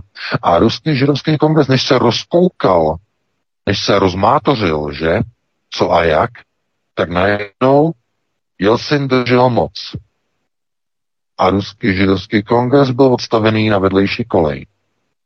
To znamená, Dům Sion od toho roku 91 do roku 99 plundroval Rusko. Přesně to, co mělo být realizováno už v roce 1917. No a došlo samozřejmě k tomu, že Ruský židovský kongres věděl, že aby získal kontrolu nad Ruskem, musí udělat nějaké kroky. A ty kroky jistě víte, jaké to byly. Bylo to navázání přátelství a e, svazku Ruského židovského kongresu, mohutné navázání s Izraelem. Mohutné provázání v 90. letech. Víte, že odešlo spousta Rusů kvůli ekonomickým problémům, které způsobil Jelcin, e, tak e, to slaku, neměli ani co jíst. Tam nešla elektrika, vůbec nic, no, to byla krize za Jelcina, tak oni emigrovali do Izraele, znamená, došlo k obrovskému uh, propojení tedy Ruského židovského kongresu a Izraele. A to vedlo k tomu, že v roce 99 šéf Evropského židovského kongresu a občan Izraele, Lev Leviev, přivedl v Moskvě v srpnu toho roku Kremlu jakéhosi Vladimira Putina, rozvědčíka KGB bývalého, a řekl mu, e, Borisy, tohle bude tvůj nástupce. To znamená, ten nástupce byl určen šéfem eh, Evropského židovského kongresu občanem Izraele. To znamená, Ruský židovský kongres teprve až v roce 99 se dočkal finalizace Gorbačovova plánu rozvratu Sovětského svazu. Teprve v tom roce 99 se konečně Ruský židovský kongres dostal ke kontrole nad Ruskou federací. Jelcin totiž původně vůbec nebyl v ruském plánu. Nebyl v tom plánu s Ruskem, eh, jaký má fungovat. To byl samozřejmě plán Londýna, který využil Gorbačovovi konceptuální tuposti. Kvůli tomu samozřejmě on v tom roce 91 skončil, protože on už nedokázal tu společnost transformovat do těch procesů, které byly potřebné. Bylo to také kvůli tomu, že samozřejmě eh, on čelil obrovskému tlaku Londýna a Spojených států, obrovskému tlaku. A do značné míry to i kvůli tomu, že Rus, Ruský židovský kongres si zároveň myslel, že e, jakmile tady padne sovětský svaz, tak komunista a bolševik Gorbačev v podstatě přizve k jednání o sestavení nové vlády právě lidi e, z Ruského židovského kongresu. Víte, co udělal Gorbačov? No, Gorbačov nejdříve e, volal jako Levovi, že e, tedy bývalému, tedy vysokému, tedy emisarovi a e, velvyslanci, že? A ptal se ho, jestli teda má nějaké typy, jestli američtí partneři by měli nějaké typy, e, nějaké ruské politiky, které by mohl, kteří by mohli být ve vládě a kteří by provedli demokratizaci společnosti. No s tím na tím ruský židovský konec samozřejmě ne, prostě nepočítal, že Korbačov se obrátí právě na jednoho z největších sionistů, že ne jako vleva. No tak na to zapomněl, že? A s tím na tím nepočítali. No a díky tomu se dostal Jelcin, dostal tip, že protože Jelcin se dostal díky jako vlevovi do té funkce úplně, že Gorbačov vůbec ani e, nesledoval, vůbec, vůbec nevěděl, co se děje, no a, a bylo vymalováno. To znamená, e, najednou mu bylo řečeno, e, Michaile, musíš, od, musíš odejít, nezvládáš to, že jo, bylo mu naznačeno, on kdyby neodešel, bylo by to špatný, oni by ho odstranili, takže rozbil, rozložil sovětský svaz, no a dostal se k tomu ožeral alkoholik Jelci. Tak. Takové důsledky. Takže e, máme 21.07, jsme to přetáhli, že jo, dáme si nějakou jednu písničku a pustíme se hned do telefonických dotazů, tam už už je všichni vysí na těch telefonech, čekají celý nedočkavý. Určitě já doufám, že nás, eh, milí posluchači, budete dostatečně dobře slyšet natolik, abyste eh, aktivovali vaše mobilní telefony a směrovali vaše otázky nám v rámci telefonního čísla, které vám Petr samozřejmě sdělí po eh, písničkách, které si právě teď zahrajeme. Já myslím, že by posluchači zajímalo i třeba řada amerických poradců, kteří právě figurovali při prezidentských volbách a prezidentských kampaních Borise Jelcina po roce 1992, kteří měli blízko právě k Billu Clintonovi a tak dále. To jsou velmi zajímavé informace, ale to tady nebudeme teď rozebírat. My si zahrajeme písničku a potom budeme pokračovat ve třetí poslední hodině. Doufáme, že nepřerušované a uh, hodině, ve které budete uh, pokládat vaše otázky nám, milí posluchači. Takže těšíme se na vás, hezký večer, pohodový poslech. Prosíme, pomožte nám s propagací kanálu Studia Tapin Rádio Svobodného vysílače CS. Pokud se vám tento nebo jiné pořady na tomto kanále líbí, klikněte na vaší obrazovce na tlačítko s nápisem Sdílet a vyberte sociální síť, na kterou pořád sdílíte. Jde o pouhých pár desítek sekund vašeho času. Děkujeme. Tak, písnička dozněla, já si myslím, že měl jsem připravenou jednu dlouhou, kdyby byly potřeba dvě, ale tak eh, pojďme, máme teď akorát tak čas na telefonáty. Připomenu telefonní číslo, na které tedy můžete dnes volat, je to číslo 774 139 044, takže telefonní číslo, na které voláte, i když já nesaportuju a nějaké jiné studio, třeba Helenka nebo Martin, tak mě také voláte takže určitě ho znáte. 774 139 044. Dobrý večer, jste ve vysílání, položte otázku. Dobrý večer, je to krásné, že jste se sešli a Jirka Zostivaře a jenom takový loterijní dotaz. Co padne dřív? Žalář národů Evropská unie nebo rozpojené státy americké. A naši bratři z východu nám dneska poslali palivo do Dukován i do Temelína. Je to hezké, ne? Děkuji vám a budu poslouchat. Tak děkujeme. No, jistě, no. E, tak jestli pán myslí e, bratři jako z Ruska, tak je to pěkné. Jo, jestli to myslí tak z východu. Je to tak myšleno. Ano. Asi no. ano, asi ano. Nebo že by Hegerova vláda do Česka poslala palivové tyče z Bochovců a z Jaslovských Bohunic. Já nevím, jak se tam máte zařízený. Takže... Přiletělo uh, letadlo z Ruska přímo. Aha, dobře, dobře. Do Brna, dobře, dobře, do Brna. Tak, já, tak to je dobrý, to je velký dobrý. No. Tohleto. No co padne prvního, e, to je celkem jako nepodstatný, co padne prvního, protože první, co padnou, budou české, slovenské, polské, e, možná maďarské ne, ale rozhodně i mnohé německé, francouzské, italské, holandské, belgické e, domácnosti. Protože No, však teď všude to jede, teď to jede na německých televizích, jede to na vašich televizích, jede to na všech televizích. Jediný téma, prostě krize, energetická krize, jak se to bude řešit, když eh, teď před třema hodinama Rusko zastavilo Nord Stream 1 a zřejmě definitivně. Když většina elektráren na západě jede na plyn. Co to znamená? Musíme si to ještě znovu konceptuálně probrat. Velice rychle, Vítku, neboj se.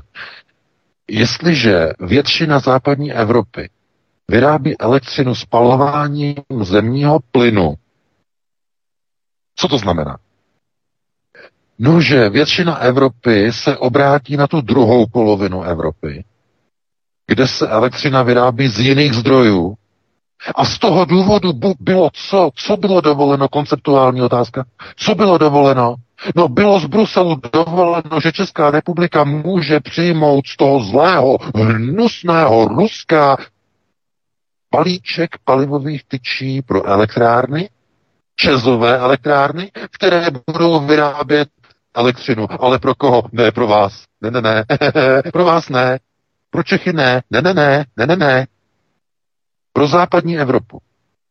A bude se to vyrábět pro burzu v Lipsku.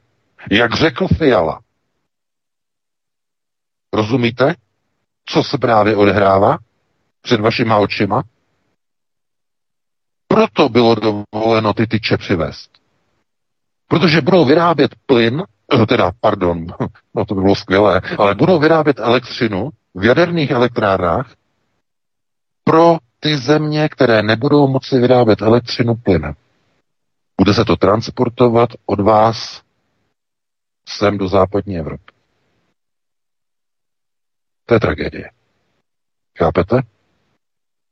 Kdyby, já vám něco řeknu, kdyby to bylo určeno pro vás, a kdyby to bylo jako, že, potřebu, že Češi potřebují elektřinu, aby nemrzli, aby nemuseli mít patery, svetry na sobě, kdyby to bylo pro Slováky určeno, tak by okamžitě přišly sankce a žádné palivové tyče by nebyly z Bruselu dovoleny. Nebylo by dovoleno mrzni dobytku, mrzni, vezmi si čty, čtyři patery svetry, budeš mrznout.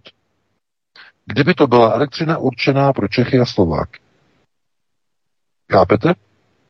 Ale protože to bude elektřina, která bude vyráběná a prodávaná na burze a tam ji budou kupovat západní dodavatele elektřin, tak v tom případě ty ruské palivové tyče jsou dovoleny, aby mohly přijít do České republiky. Taková je realita. Doufám, že si to uvědomujete. A to je tragédie. To znamená, že ty vlády, které jsou u moci, všechno dělají proti lidu, proti vlastnímu lidu. Takže takhle by na to reagoval a pustíme se do dalšího volejcia. Dobrý večer, jste ve vysílání. Položte otázku. Dobrý večer. Banská Bystrica pri telefóne. Robo, počujeme se, ano? Robo, počujem se a zdravím. Ďakujem, zdravím ešte raz. E, nemám otázku, mám skôr len takú reakciu, respektíve taký postreh ako priamy účastník tohto ročných oslav Senátov Banskej Bystrici, keďže som z Banskej Bystrice a zúčastňujem sa týchto oslav každoročne od malinka, malinkatého. E, na začiatok len tak, že to, čo sa udialo tento rok, akože to bolo bez e, účasti e, nás, prostého ľudu, e, gojím tam asi nesmú, tak e, ono sa to udialo aj v roku 21. V roku 21 nás pustili o nejakých 50, 60, 70, 80 metrov bližšie v podstate k hlavnému vchodu e, na pamätník SNP. Tento raz to už bolo o nejakých tých vrajím 70 metrov nižšie. Bolo to komplet celé ohradené, opáskované. E, strašne veľa zelených policajtov, psovodov, ťažkodencov, e, ostreľovači na strechách. E, ja chodevám okolo budovy, kde tí tajnáši pracujú. Videl som tam spústu tajných, klasicky oblečených, hlavne s tou taštičkou cez rameno. E, nezamiteľný znak na takomto podujatí. A celé to sa nieslo v takom duchu, že tento rok nás tam prišla už len malinká, malinká tá hrstka, možno, ja neviem, nerátal som to, ale ak nás tam bolo 30-40. Minulý rok možno pod 100, možno cez 100 a bolo to až tak trošku, že malinko tak e, e, viacej zorganizované z našej strany, ale bolo to neorganizované. Ale vyzeralo to ako, že viacej zorganizované. Ale bolo to z našej strany aj ozvučené a takisto sme si uctili aj pamiatku keď nás tam pustili. No okrem iného, keď som tam prišiel len s jedným takým známym aktivistom som sa dal do reči, hneď boli pri nás treja policajti zelení, tak sme s nimi dali takú reč. Podstate boli v pohode, ale nekompromisný odchod, odchod, odchod, rozíte sa a nestojte tu odchod, nezgrupujte sa. No v zápäti prišlo, ja neviem, 6 alebo 7 ťažkodencov, takže sme sa rozišli.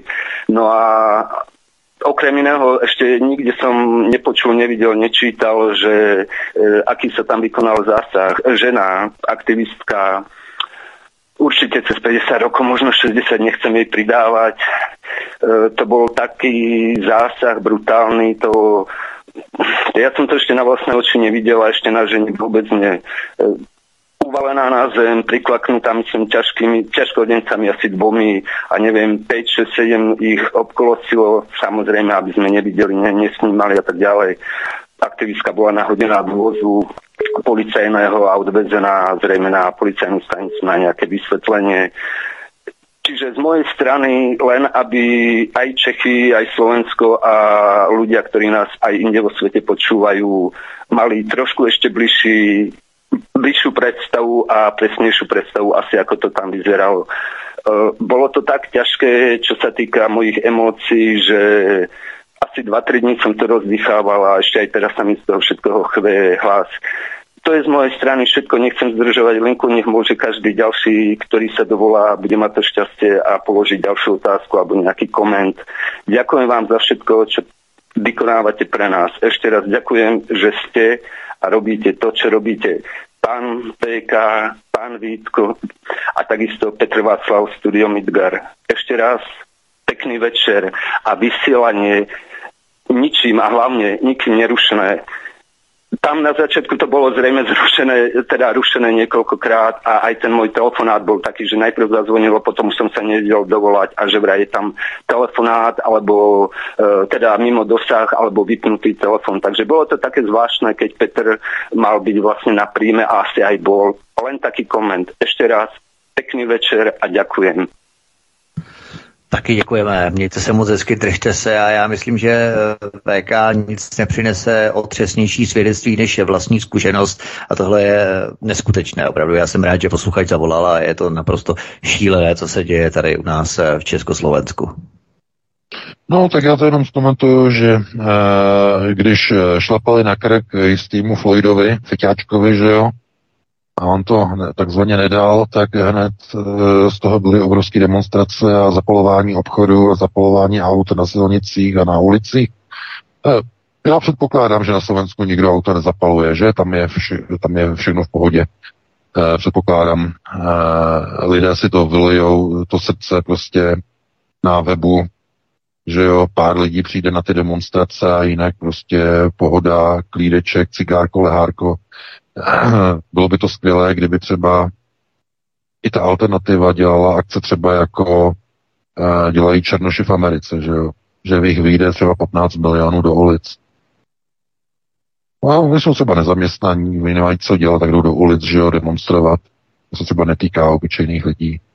Ale uh, problém je v tom, že uh, ten problém spočívá ve zkušenosti, kterou politici získali z předchozích dvou let zjistili, že je možné s lidma nejenom vláčet, že je možné do nich píchat jedy a rostokové, e, rostokové koktejly, které je pomalu možná zabíjejí. Ne možná, ale určitě. Ne všechny, ale některé z nich. S nějakým e, s nějakou prodlevou, že jo. Jeden rok, dva roky, tři roky. Teď dostávají lidi, že jo, problémy obrovské po třetí dávce. Říká se, Marta Kubišová má podezření, eh, na Českém rozhlasu řekla, že má podezření, že Hanka Zagorová zemřela kvůli tomu, že si dala třetí dávku covidu, že Pfizerového roztoku, no, který způsobil selhání slinivky břišní. Takže e, to je, to je tragédie, samozřejmě. Aha, chápete? To Eh, jako eh, ti lidé věří v pomoc. Vidí bílý plášť, vidí pomoc. lékař, pomůže mi. A on tam vstřikuje pod tu kůži nevyzkoušený experimentální rostok. Ti lidé tomu věří. Větší tragédii nedokážete zažít. Ani Hollywood by větší tragédii nedokázal, nedokázal sfilmovat, zrežírovat. Jak lidi, jako tupé ovce.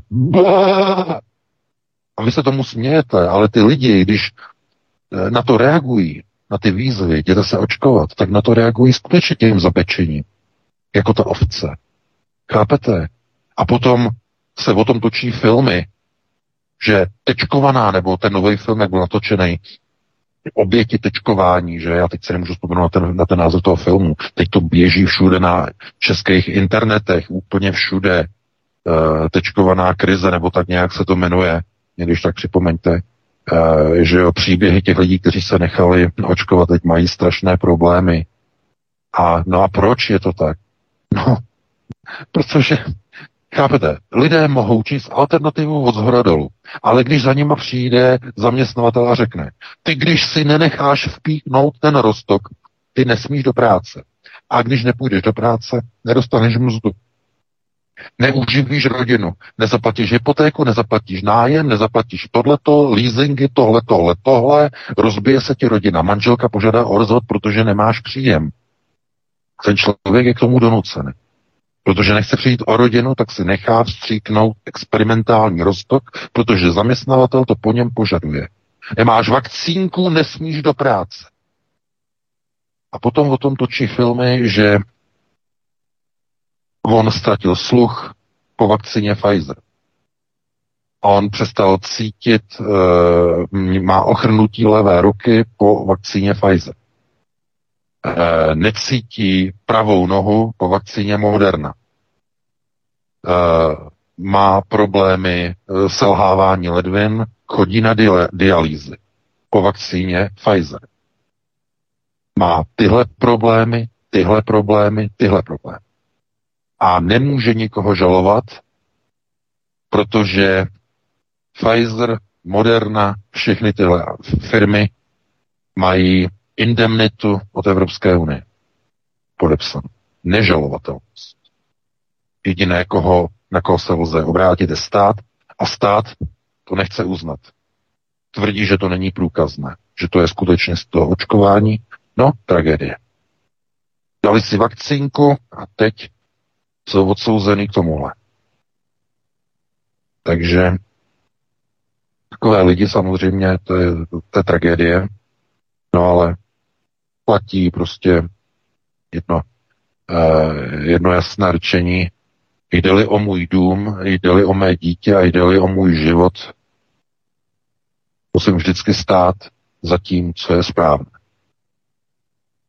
A i v takové chvíli, když vám dá zaměstnavatel nůž na krk, raději z té práce máte odejít, než abyste ohrozili zdraví svoje, a svého partnera a nebo svého dítěte. I když samozřejmě chápu, že pro mnoho lidí je to, je to, je to těžká volba, to likvidační volba, protože ano, do značné míry je to loterie. Některé ty šarže těch vakcín jsou nulované, jsou, jsou, jsou to placebo, některé šarže. Některé šarže jsou oslabené, některé šarže jsou ostré. Měli jsme o tom článek, že z té statistiky VIRES, z té americké statistiky, která ukazuje, že některé šarže mají podezřelé strašně málo vedlejších účinků. Další šarže podezřele obrovsky vysoké množství účinku. To znamená, a některé nemají žádné negativní hlášení. To znamená, některé vakcínky jsou placebo, některé vakcínky jsou oslabené a některé vakcínky jsou, jsou full power a ty skutečně lidi poškozují a zabíjí. Ty full power vakcíny. Takže uh, nevím opravdu, jak uh, lidem prostě vysvětlit, že politici za ty dva roky si ověřili, že lidi je možné i zabíjet. Je donutit k sebevraždě. Ty si nevezmeš vakcínu, nejsi ochoten zatočit si kolem štěstí nebo neštěstí, jestli tě to zabije ta vakcína nebo ne, tak nemáš právo jít do práce nebo do školy. Nezatočíš si na kole štěstí s vakcínkou, nemáš právo. K tomuhle vás politici donustili. K tomuhle. K točení na kole neštěstí. Z vakcína. To není legrace. Takže nedivte se těm lidem, že e, zažívají takové situace, že najednou jim někdo kločí na krku. Oni za dva roky režim si prověřil, že může s lidma dělat cokoliv, tak nějaké klečení na krku už teď je, to už se nebere na váhu. Oni už teď mají prostě takzvaně našlápnuto na lidi. No, bohužel. Takže to je s velkým přesahem. E, pustíme se do dalšího volajícího. Dobrý večer, jste ve vysílání. Položte otázku. Dobrý večer, tady je Honza z Prahy. My to takhle říkáme, pardon. Otázka. Z pohledu mladého člověka moc nevidím žádnou alternativu k zednářství nebo k rozekruciánům podobně, kdy všechno kontrolují Vatikán a tedy. A ten, kdo hledá odpovědi na otázky, je vždycky veden zpět k těm zednářům. A jako kdyby byl jediný, kterým to funguje, co říkají. Při pozorování současných událostí a zohlednění toho, jak popisujete budoucnost ve svých knihách, se mi zdají některé jejich kroky, některý jako pochopitelný. Moje otázka je, jestli to je zlo se k ním přidat, jestli člověk třeba ztratí svoji duši nebo takhle něco z pohledu jakoby křesťanského, protože podstupujete jejich luciferiánský rituály, nebo jestli to je jakoby, že ten Lucifer není zas, tak, až tak špatný, jako popisují v některých knížkách, jakože to je nějaká součást té hmotné reality a odráží ty reální principy, pravidla, zákony vesmíru nebo něco takového. Neptám se ani na ty okultní přesahy, jenom spíš, že mladý člověk hledá nějaký bratrstvo a nic jiného nenechází. Takže to je otázka, moc vám všem děkuju. Pane VK, Vítku Petře, hezký večer, naslyšenou. Děkuju. Tak děkujem. No, já děkuji za dotaz. No, tohle to je, to je, to je hluboká otázka. Hodně hluboko mířící. Uh, do uh, okultních procesů řízení. No, eh, co se týče tedy eh, takového toho světového systému nastavení, uh, tak okolo sebe v našem časoprostoru to je nedetekovatelné. To se nedá prostě odpozorovat. kromě tedy lidí, kteří jsou schopni vidět různá znamení a podobně, eh, různé, různá zhmotnění a podobně. Ale tady je to hlavně o tom, jak to funguje v takzvané v takzvaném unitárním prostoru, eh, což je prostor, eh, ve kterém tedy, který bychom mohli charakterizovat jako prostor prostor všech prostorů je nejlepší definice unitárního prostoru. Uh, obsahuje všechny iterace našich světů, našich životů, všechny naše záznamy, všechny naše pocity, všechny naše výroky, všechno, co jsme prožili, zažili, všechno je v unitárním prostoru uchováno na věky. A mm, tomhle unitárním prostoru, který tedy je mimo, mimo čas, čas neexistuje v unitárním prostoru, tak se tam samozřejmě nachází určité systémové struktury, které fungují pouze v tom unitárním prostoru. E, myšlenka, typickým fenoménem unitárního prostoru je myšlenka zhmotňuje předmět. Myšlenka. To znamená, myšlenka je hlavním bodem pro uh, manipulování s prostorem. Myšlenka zapříčinuje pohyb v unitárním prostoru. Myšlenka zhmotňuje realitu anebo ruší realitu. Jsou tam totiž jiné fyzikální, uh, jiná fyzikální pravidla. A nad tímto prostorem fungují dvě síly.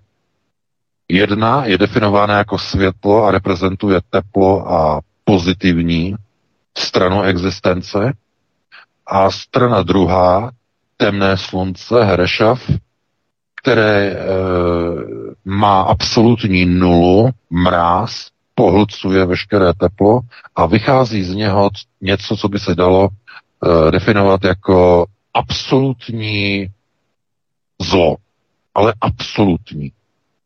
Takové, že když se k němu přiblížíte, tak e, vás zničí. E, vaši entitu roztrhá a pohltí.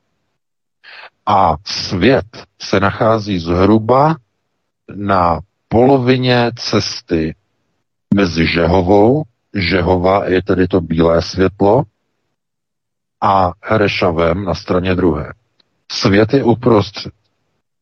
A síly, které kontrolují unitární prostor, náš svět přitahují buď více k Herešavu, ke zlu, anebo k tomu dobru. A to je jenom velmi jednoduché připodobnění. Z hlediska jakoby kvantové fyziky, kdyby jsme si převedli tedy unitární prostor do kvantové fyziky. Ale je velice lehké připodobnění. A e, co se týče tedy e, různých okultních procesů řízení, tak okultní procesy řízení se snaží manipulovat s těmito dvěma silami. Buď s Žehovou, anebo s Herešavem. Přičemž pro účely okultních procesů řízení jsou mnohem mocnější a silnější ty negativní temné síly. Temná strana síly je mimochodem zmíněna i v jedné slavné filmové sérii George Lucase. No a proč on natočil Star Wars? No, protože on byl samozřejmě připojen do projektoru. On viděl Hereša. On viděl temnou stranu síly, proto o tom natočil filmovou sérii. A pro účely rozekruciánů, pro účely zednářských e, loží, velkých loží, e, je tahle ta temná síla určující. Je silná, je mocná, je mnohem silnější než takzvaná ta bílá e, cesta to znamená to světlo a e, takzvaně e, to, co vyzařuje světlo, tady taková ta láska, takové to souručenství e, takzvaného, takzvané jednoty, unity. Od toho je ten unitární prostor, že ta unita je všichni spolu dohromady. Kdybychom chtěli být e, jakoby trochu sarkastičtí, tak bychom řekli, že e, to bílé světlo je v podstatě multikulturalismus eh, na bůstrech. Multikulturalismus na e, strašném dopingu, to znamená strašná záplava lásky, strašná záplava eh, pocitu štěstí, e, v podstatě jako kdybyste byli úplně zdrogovaný, ale v dobrém slova smyslu. To znamená, ty protipóly, oba dva protipóly v unitárním prostoru jsou naprosto určující a oba dva jsou doslova k zešílení. Nezvládnete ani obrovskou záplavu toho zla, ani obrovskou záplavu té lásky. Proto náš svět je umístěný zhruba uprostřed v našem omezeném prostoru a e, lidé tedy mají omezené možnosti vnímání v mozku, mají nastavené filtry, aby nedokázali e, entity které pronikají z tohoto unitárního prostoru do našeho trojdozměrného prostoru, aby nedokázali vnímat, aby neslyšeli hlasy, aby neslyšeli eh, více rozměrné entity, které se projevují u některých lidí eh, třeba se schizofrénií nebo bipolární poruchou, jakože slyší hlasy z hlavy. Je to kvůli tomu, že ti lidé mají porušené filtry a slyší některé tyto více rozměrné entity, které prostupují do našeho prostoru z unitáru. To by bylo na, dlouho, na dlouhé povídání, na to opravdu nemáme čas, takže zase s velkým přesahem eh, pánovi teda na to nemůžu odpovědět, co je lepší, jestli někam vstoupit, něco je dobré nebo špatné. Eh, všechny kluby, eh, jenom velice, velice rychle, všechny kluby, které se týkají rozekrunciánství, které se týkají různých loží, židozednářských nebo i ilumináty, tedy osvícenců, jsou trošku se jiné. Všechny tyto lože pracují s temnou silou, s Herešavem. Všechny. Naprosto, včetně kabaly. Všechny. To znamená černé slunce, že zalomené slunce. To je protože jim poskytuje možnosti v tomhle světě, které normálně nejsou možné. Z tohoto důvodu oni mají ty černé a temné rituály. Jestli se toho chcete zúčastnit, tak vlastně jakoby propadáte té temnotě. Jo, temnotě propadáte. Dostanete se příliš blízko toho hereše. Buď vás úplně pohltí, nebo se z vás stane zlej člověk, převezmete tedy součást té temné síly, eh, můžete se pokusit přetvořit prostor okolo sebe ve stejné frekvenci, to znamená, lidé okolo vás budou šířit ty samé hodnoty, no, nebo řeknete, že tako, takhle to dělat nechcete a prostě eh, budete si držet od tady těch klubů a společností odstup co nejdále. To je pouze na vás, to vám nikdo nemůže radit. Takže takhle bych na to odpověděl a pustíme se do dalšího volající.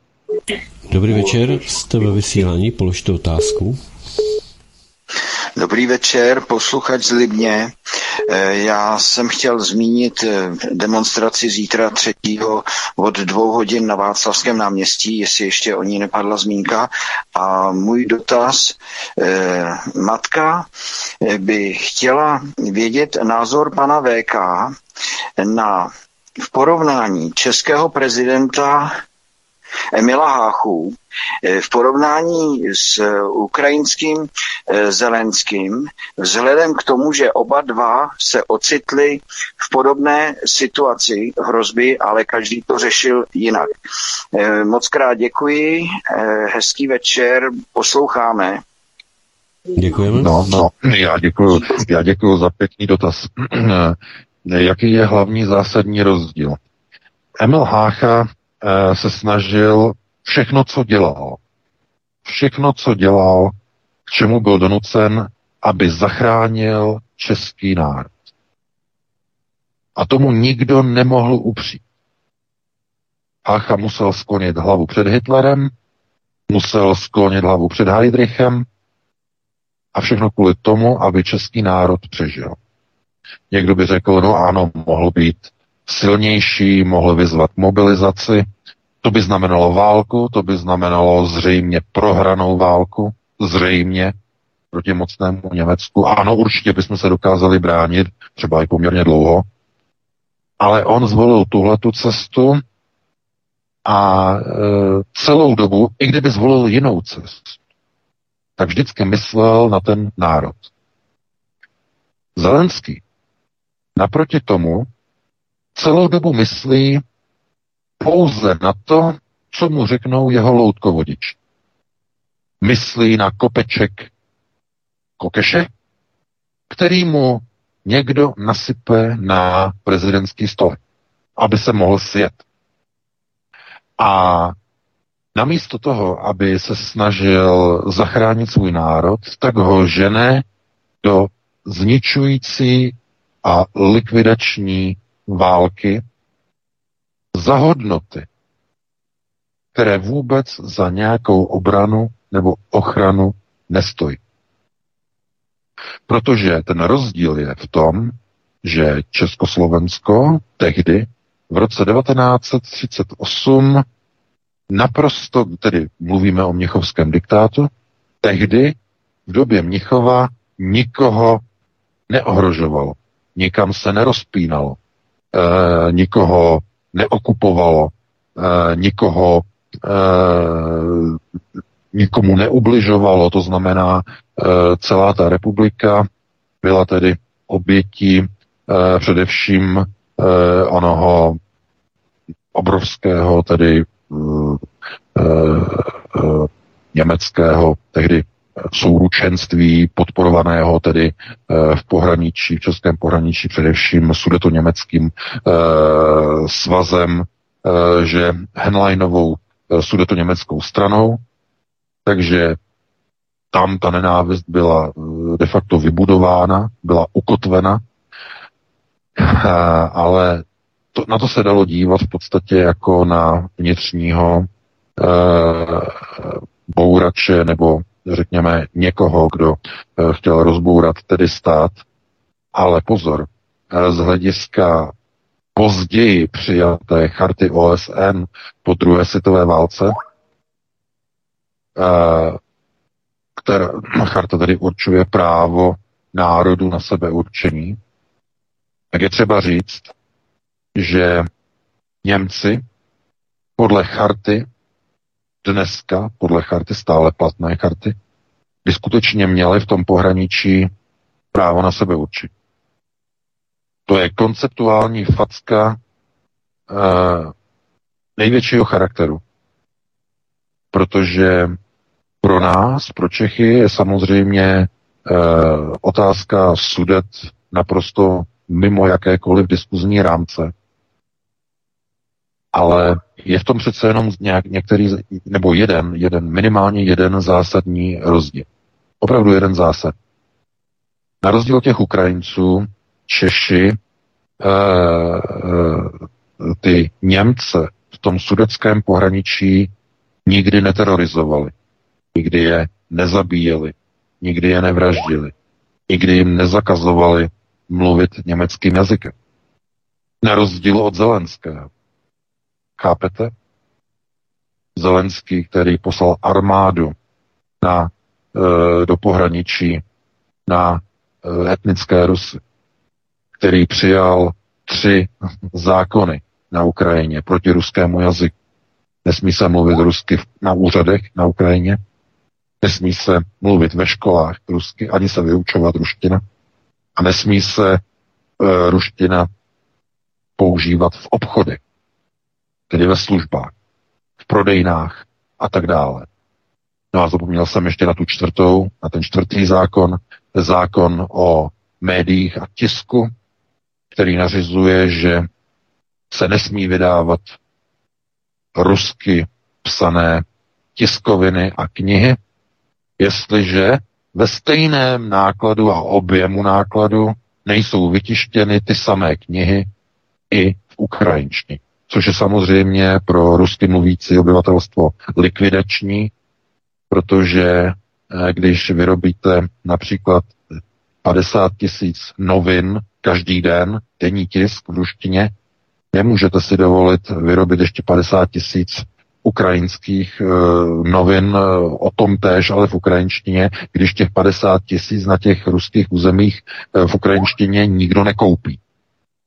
Tak to bylo uděláno uh, úmyslně tady tím způsobem, aby to vedlo k likvidaci uh, ruských tiskáren. Protože bylo jasné, že to bude likvidač. Kvůli tomu to přijali. A tady ty kroky uh, tehdy Benešova vláda proti Němcům uh, v Sudetech nepřijímal žádné takovéto likvidační kroky. To dělá pouze kijevská chunta od roku 2014.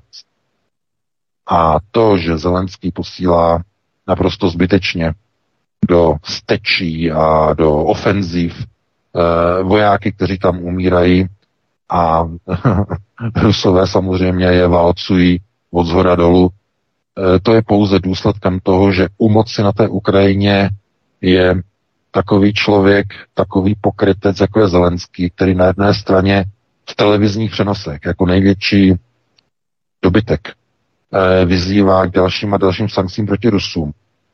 A v tajnosti, v utajení, na straně druhé, pronajímá ruskému páru vlastní vilu v Itálii. To jste možná ten skandál ten, ten týden zaregistrovali. Volodymyr Zelenský má vilu v Itálii, kterou pronajal, pronajímá jakému si ruskému páru a Eh, dokonce eh, měl iniciativu Zelenský, že volal italské vládě a žádal je, aby eh, udělali výjimku pro tento ruský pár, aby zkrátka Zelenský mohl tuhle tu vilu těmto dvěma Rusům pronajmout. To znamená, to jsou nějací jeho, jeho kámoši, to znamená, jsou to Rusové, pronajímá jim Zelenský vlastní chatu. Nebo je to, je to vila, není to chata, je to vila, jsem to načetl, ne, je to, je to bulvár z, z italského tisku, chápete? Eh, to je, panečku, všichni na to čekají na to slovo, že a já vám ho neřeknu, že jo, načepejřené, brunátné a schválně neřeknu. Stejně si to řeknete místo mě. Takže to je přesně ono načepejřené, brunátné. Přesně tak to je. Takže um, chápete, přesně to je rozdíl mezi uh, uh, tedy Emilem Háchou a Volodymyrem Zelenský. Zelenský kouká jenom na sebe, nemyslí na národ a Hácha se snažil ten národ pouze pod německou okupací zachránit. Takže takhle bych na to odpověděl, no a pustíme se do dalšího volající. Dobrý večer, jste ve vysílání, položte otázku. Dobrý večer, eh, zdravím všechny. Mě by zajímala jedna věc. Proč může Maďarsko jet trochu jinou politikou? A sice teď budou, Rusko jim bude stavět dva reaktory a um, plyn dostávají od nich a tak dále. Nic se neděje, žádný puč není, vláda, vláda je stejně stejná. Eh, je to možné i tím, že třeba teď na Balkánu se to má zbouřit a že třeba tím i Maďarsko nějak uh, půjde dolů, nebo co si o to myslíte, jak je to možný, co je tam za nějaký plán, jak to, že Maďarsko takhle prostě tu politiku s Ruskem může jít hmm. dál. Děkuji vám, hezký večer. Děkujeme. Já jenom připomenu, milí posluchači, už máme čtyři minuty do celé, do desáté hodin, takže je prosím, už nám nevolejte. To byl poslední telefonát. My vám děkujeme. A jenom taková, eh, řekněme, záležitost, aby nám nikdo nevolal, potom se nezlobil, že ho nevezmeme do vysílání. Takže to bylo všechno VK, povídej. No je to jednoduché, protože u moci v Maďarsku je samozřejmě halachista, že? Viktor Orbán je halacha. Stejně jako Vladimir Putin, že? To znamená, jsou napojeni a jsou řízeni z Izraele. Proto se e, ty státy chovají jinak. Tam, kde je halacha, jsou proti Bruselu. Nejedou proti Bruselu. Ještě donedávna pod halachou byla i Praha, ale Zemanovi někdo srazil z hlavy čepec. To jste možná poznali. Ano, 24. 24. Eh, února. Tam došlo ta, k té obrovské změně. Ano, srazili mu čepec. A zůstala jenom zástěra. Takže e, proto e, Pražský hrad už nedělá halachistickou politiku. Kápete? Teď už se nejede taková ta politika, která byla směrem jakoby eh, napodobňující Maďarsko. Ne, ne, ne, ne, ne, ne, ne. Už ani na tom Pražském hradě není dovoleno. Sionističtí začali kontrolovat právo. Začali kontrolovat Mahral. Už to není vyvážený prostor. Ne, ne, ne, ne, ne. Takže na, na to je třeba se dívat. Ehm, každopádně Maďarsko to je samozřejmě tou cestou, že Izrael Rusko cestou Izraele. E, možná, že se objeví ještě, ještě některé další vlaštovky, které také vyskočí a se ukáže, že jdou také cestou Izraele, ale eh, momentálně teď v této chvíli sionistické procesy řízení kontrolují celou Evropskou unii a není dovoleno, aby kdokoliv uhnul. Ano, když se hlasuje o nějaké podpoře Izraeli, tak v tom eh, českém Knesetu v Praze, eh, že jo, tak tam eh, je to bez pochyby, tam se vždycky hlasuje pro Izrael, ale pozor, to je takové to hlasování, které a, se týká nějaké podpory, nějaké podpory Izraele a tak dále a tak dále. A pokud jde o konceptuální rovinu, ne, ne, ne, Fialová vláda je plně v duchu sionistických procesů řízení. Proti Rusku. Jednoznačně proti Rusku. I kdyby ten plyn byl zadarmo, Fiala se zhrozí, dostane osypky a řekne fuj, pryč, uh, řekne tohle to ne, radši budeme o zimě, budeme mrznout. Uh, na to je třeba si dávat pozor, protože uh, oni můžou se tvářit, jakože jsou někde pod uh, čepcem, znamená, že jsou halachističtí, ale pozor, Oba dva domy soupeří o kontroly řízení. A jestliže někdo má nasazený čepec, ještě, no, ještě to nevylučuje, že si nenasadí i zástěru. To je, to třeba si uvědomit, že uh, se na to můžete podívat jako na dvě polarity, dva konce, polární konce. To znamená jedna polarita plus druhá mínus. Uh, dvě strany magnetu a Teď vy jenom v podstatě kontrolujete, jaká strana více převažuje. To znamená, která strana více uh, reaguje s lidmi, kteří jsou tedy přitahováni více k jedné nebo k druhé straně. Uh, v průběhu času se to samozřejmě mění a v Praze se to teď momentálně posunulo směrem k sionistickým procesům řízení. No, to je všechno. E, poslední dotaz, poslední odpověď, máme 22.00. E, Vítku, s tebou já se loučím, i s tebou Petře, doufám, že jste nás slyšeli, pokud ne, budete to mít na záznamu. Vy si nás potom poslechnete v dalším vysílání, potom zase příští týden v pátek po 19.30 přineseme nové aktuální informace z domova i ze světa. Uh, užijte si uh, tedy zářijový týden, uži, užijte si i víkend, no a pro tuto chvíli vám přeji krásnou dobrou noc. Já se s tebou taky rozloučím, VK, mě se moc hezky, přeju hezký víkend, stejně tak tobě Petře, moc děkuji za vysílání i vám, milí posluchači, za to, že jste nám volali že jste nám volali, psali jste nám a samozřejmě si nás přidáváte i k odběru kanálu na Odyssey, na sociální platformě Odyssey, to je velmi důležité. Takže za všechno vám děkujeme, eh, že jste s námi, že nás podporujete, že nás sdílíte na sociální média. Já se s vámi rozloučím, od mikrofonu vás zdraví Vítek. Mějte se hezky, případně sledujte i program svobodného vysílače pro další pořady, pokud s námi chcete zůstat dnes, zítra i kdykoliv. Se svobodným vysílačem vysíláme pro vás 24 hodin denně, takže zůstaňte s námi na pořady a my samozřejmě se na vás budeme těšit příští pátek po 19.30 s panem VK, šéf redaktorem Ironet News. No a já už, mě už nezbývá nic jiného, než se s vámi rozloučit také, takže hezký večer, případně dobrou noc. Díky VK, díky tobě Vítku, pěkný pořad, já si myslím, že je potřeba poděkovat všem, kteří volali. Eh, děkuji těm, kteří pochopili, že zkrátka a dobře čas se naplnil a už volání nezvládneme. Zítra se s vámi budu těšit tady z Midgardu, pochopitelně od 17 hodin u uh, stárnutí přežitek, zase nějaké nové informace, myslím si, že máme co nabídnout, takže to už je všechno, budeme předávat dál, dáme písničku a uh, jenom připomenu seminář, který je 10 září a pokud vám tedy nedošla reakce na váš eh, formulář, tak se koukněte do spamu a pokud se chcete zúčastnit, ještě tam myslím pár volných místeček je, když už je to tak, tak, eh, tak se nezapomeňte přihlásit. To je všechno. Od mikrofonu už teď asi bez Vítka a bez VK se loučí jinak než Petr Václav. Prosíme, pomožte nám s propagací kanálu Studia Tapin Rádio Svobodného vysílače CS. Pokud se vám tento nebo jiné pořady na tomto kanále líbí, klikněte na vaší obrazovce na tlačítko s nápisem Sdílet a vyberte sociální síť, na kterou pořád sdílíte. Jde o pouhých pár desítek sekund vašeho času. Děkujeme.